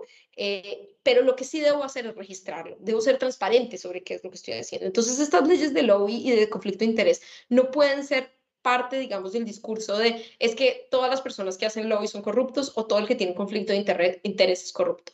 No lo es. Es un tema de gestionarlo y de ser transparente justamente para evitar que haya corrupción y dineros por debajo de la mesa e intereses indebidos. Muchas gracias por, por estas eh, contribuciones extras. Y creo que nos queda un minuto todavía como para una pregunta que relacionaría con algo que se le preguntó a la conferencista anterior y que tú mencionabas y que voy a resumir como en el costo de oportunidad. Es decir, eh, en algunas ocasiones para, y tú lo decías como las decisiones difíciles, ¿no? Del gobierno, cuando tiene que escoger entre comportarse muy bien o cumplir con un deber público atendiendo una necesidad colectiva, por ejemplo, ¿no? La, la, ponente anterior nos relataba un caso en particular donde tienen paralizado pues alguna adquisición que es importante y va a perder la oportunidad del valor público que pudo haberse generado. En los ejemplos que nos has dado, ¿qué podría eh, ser como un buen criterio o una buena práctica para aminorar estos, este riesgo, no de corrupción, sino el riesgo de una buena gestión pública en el manejo de los recursos públicos? Es, una pregunta muy difícil, honestamente, porque yo siento que eh, todos los gerentes públicos se enfrentan todos los días a esta pregunta entre el balance entre ser eficiente y sacar las cosas rápido y responder, como tú lo decías y como lo decía el anterior eh, conferencista, a unas necesidades de la ciudadanía y a un momento y a, y a, responder y la cantidad de controles que existen por los temas anticorrupción, que muchas veces lo que terminan es, eh, eh, pues ella misma lo decía, o sea, del, el control sobre el control sobre el control, y finalmente terminas haciendo, pues, y esto pasa mucho en América Latina, ¿no? Entonces, una carretera se demora, en vez, de, en vez de dos años, se demora 15. ¿Y, ¿Y qué pasa? Y los ciudadanos que reciben, ¿no? Y es, es, es una pregunta muy difícil, yo no, si soy muy honesta, creo que no hay una, no hay eh, una respuesta necesariamente mm, no, no hay una respuesta que pueda cubrir todas las aristas de, de este problema. Sin duda alguna, yo siento que eh, eh, el tema de transparencia, como lo decía, ayuda muchísimo. Eh, creo que uno puede ser eficiente y ser rápido al mismo tiempo que publica los contratos y que, y que, y que tiene los controles adecuados. Creo también, y esto acabamos de lanzar hace dos días y se los recomiendo, un informe con la Contraloría General de Colombia sobre un tema que se llama el control preventivo y concomitante, que es básicamente el control externo, pero más preventivo. Y eso e, e, el informe, y de verdad lo recomiendo mucho porque tiene muchas preguntas de fondo sobre el rol de los órganos de control. Uno, en el tema preventivo, que creo yo que eso le ahorraría también al gestor público, al gerente público, muchísimos temas. Es decir, si, desde el principio me dices que está mal, pues entonces no nos desgastamos en un proceso judicial que nos va a llevar 10 años, ¿no? Eh, y eso de alguna manera ayuda a identificar alertas tempranas y riesgos antes de que estas situaciones ocurran. Pero número dos, una de las cosas que habla el informe es sobre la relación entre, entre los gerentes públicos, los gestores fiscales, ordenadores de gasto, como lo queramos llamar, y los órganos de control. Y nosotros en este informe lo que estamos diciendo es que por más de que los órganos de control tengan una labor que muchas veces puede ser sancionatoria, ellos también pueden identificar patrones de comportamiento de las entidades. Si yo estoy investigando lo mismo over and over again, yo puedo identificar unos, unos, unos factores, digamos, y puedo trabajar de la mano de la entidad, no solamente para resolver y gestionar esos riesgos de manera temprana, sino también para que la entidad aprenda a gestionar los riesgos que está viendo el externo. Tiene que haber una relación mucho más cercana, un cambio de comportamiento, donde haya una relación más cercana, por ejemplo, entre el control interno y el control externo con los gerentes públicos, de tal manera que el gerente público pueda actuar con un poco más de libertad, un poco más rápido, pero también el órgano de control lo que ayude sea apalancar el proceso de gestión de riesgos y no necesariamente solo estar ahí pidiendo documentos cada tres meses para con la amenaza de te voy a sancionar, te voy a sancionar, te voy a sancionar si compras esto, porque es verdad, los gerentes públicos tienen que tomar decisiones. Yo en, en Colombia hay veces veía cosas como, por ejemplo, no sé, o sea, un derrumbe y habían unos niños que no tenían en, el pueblo al lado, no pasaba nada y tenían que llevarle comida a los niños. ¿Y cómo el gerente va a decir, pues sí, me toca comprar, digamos, estas, estos, estos refrigerios que pueden valer el triple, pero pues es que este es el único señor que tiene la lancha que me lleva hasta el pueblo para poderle llevar los refrigerios a la gente. Me toca pagarle más plata y puede ser que esa no sea la opción más económica, ni puede ser que el señor no cumpla todos los requisitos, pero pues es que se me está muriendo la gente de hambre, ¿sí? Entonces, ese tipo de decisiones, por ejemplo, sería bueno que el gestor público viniera acompañado de la Contraloría y los órganos del control desde el principio para que ayude a gestionar eso antes de que muchas de estas situaciones ocurran. De nuevo, no es una respuesta única, son procesos largos también de desarrollo de confianza entre, estas, entre los órganos de control y las entidades públicas, pero es una de las cosas que puede, digamos, ayudar a que, a que no todo sea solamente sancionatorio. Alice, Muchísimas gracias nuevamente por tu brillante conferencia. Creo que pasamos de ver una práctica muy local en un ayuntamiento y en un área metropolitana a un estupendo, extraordinario recorrido por las prácticas que tiene detectada la OSD en tantos y tantos países. Nos quedamos con algunas preguntas, nos quedamos con muchas recomendaciones y pues también muchas gracias por eh, decidir compartir este material. Ahora lo anuncio, las dos conferencistas nos van a poner a disposición eh, los materiales que han expuesto para que puedan ser consultados. Y eh, vamos a pasar entonces ahora, Alice, a la siguiente parte y última del programa, que es muy breve. Queremos hacer justamente el anuncio de un módulo más de la Biblioteca Digital Anticorrupción.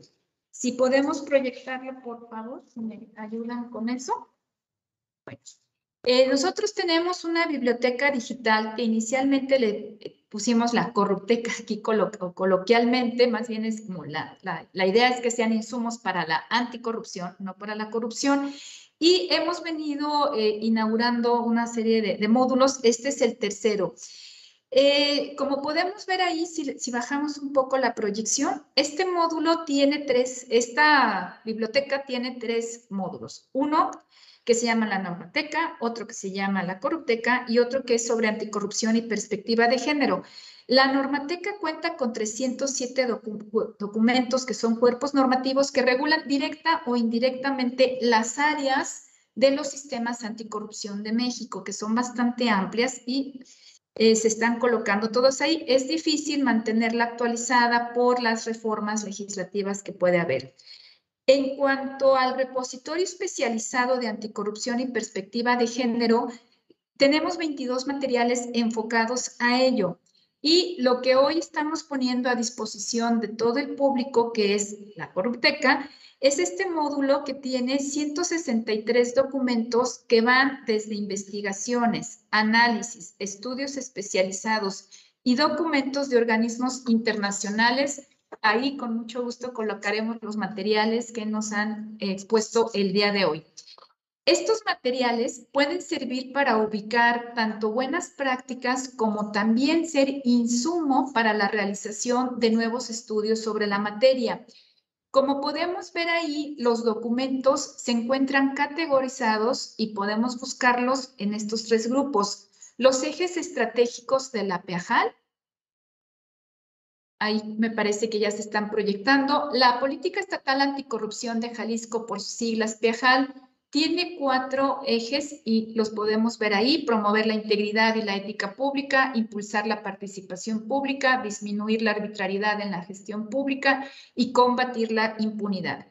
En cuanto a los principios, pues tenemos cinco, nos podemos colocar ahí, esas las vemos, derechos humanos, perspectiva de género, coordinación institucional, gobierno abierto y participación social, desarrollo de inteligencia y aprovechamiento tecnológico. Finalmente tenemos algunos materiales en el idioma inglés y en el idioma español. Bueno, esperamos que esta información tenga utilidad social. Nos da mucho gusto poderla inaugurar el día de hoy y sobre todo poderla incrementar a la brevedad con los materiales que nos hacen eh, favor de compartir la concejala Montserrat Ballarín Espuña y Alice Bergrun, especialista de la OSD. Eh, me parece que terminamos un poco antes con esta jornada anticorrupción. No me resta más que agradecerles a todos presencia, a las personas que nos han seguido la transmisión por vía YouTube, también en nuestras otras redes sociales, los comentarios que hemos recibido eh, son muy eh, alentadores para proseguir en el próximo año con una cuarta edición de la Jornada Anticorrupción. Muy buenos días a todos. Muchas gracias.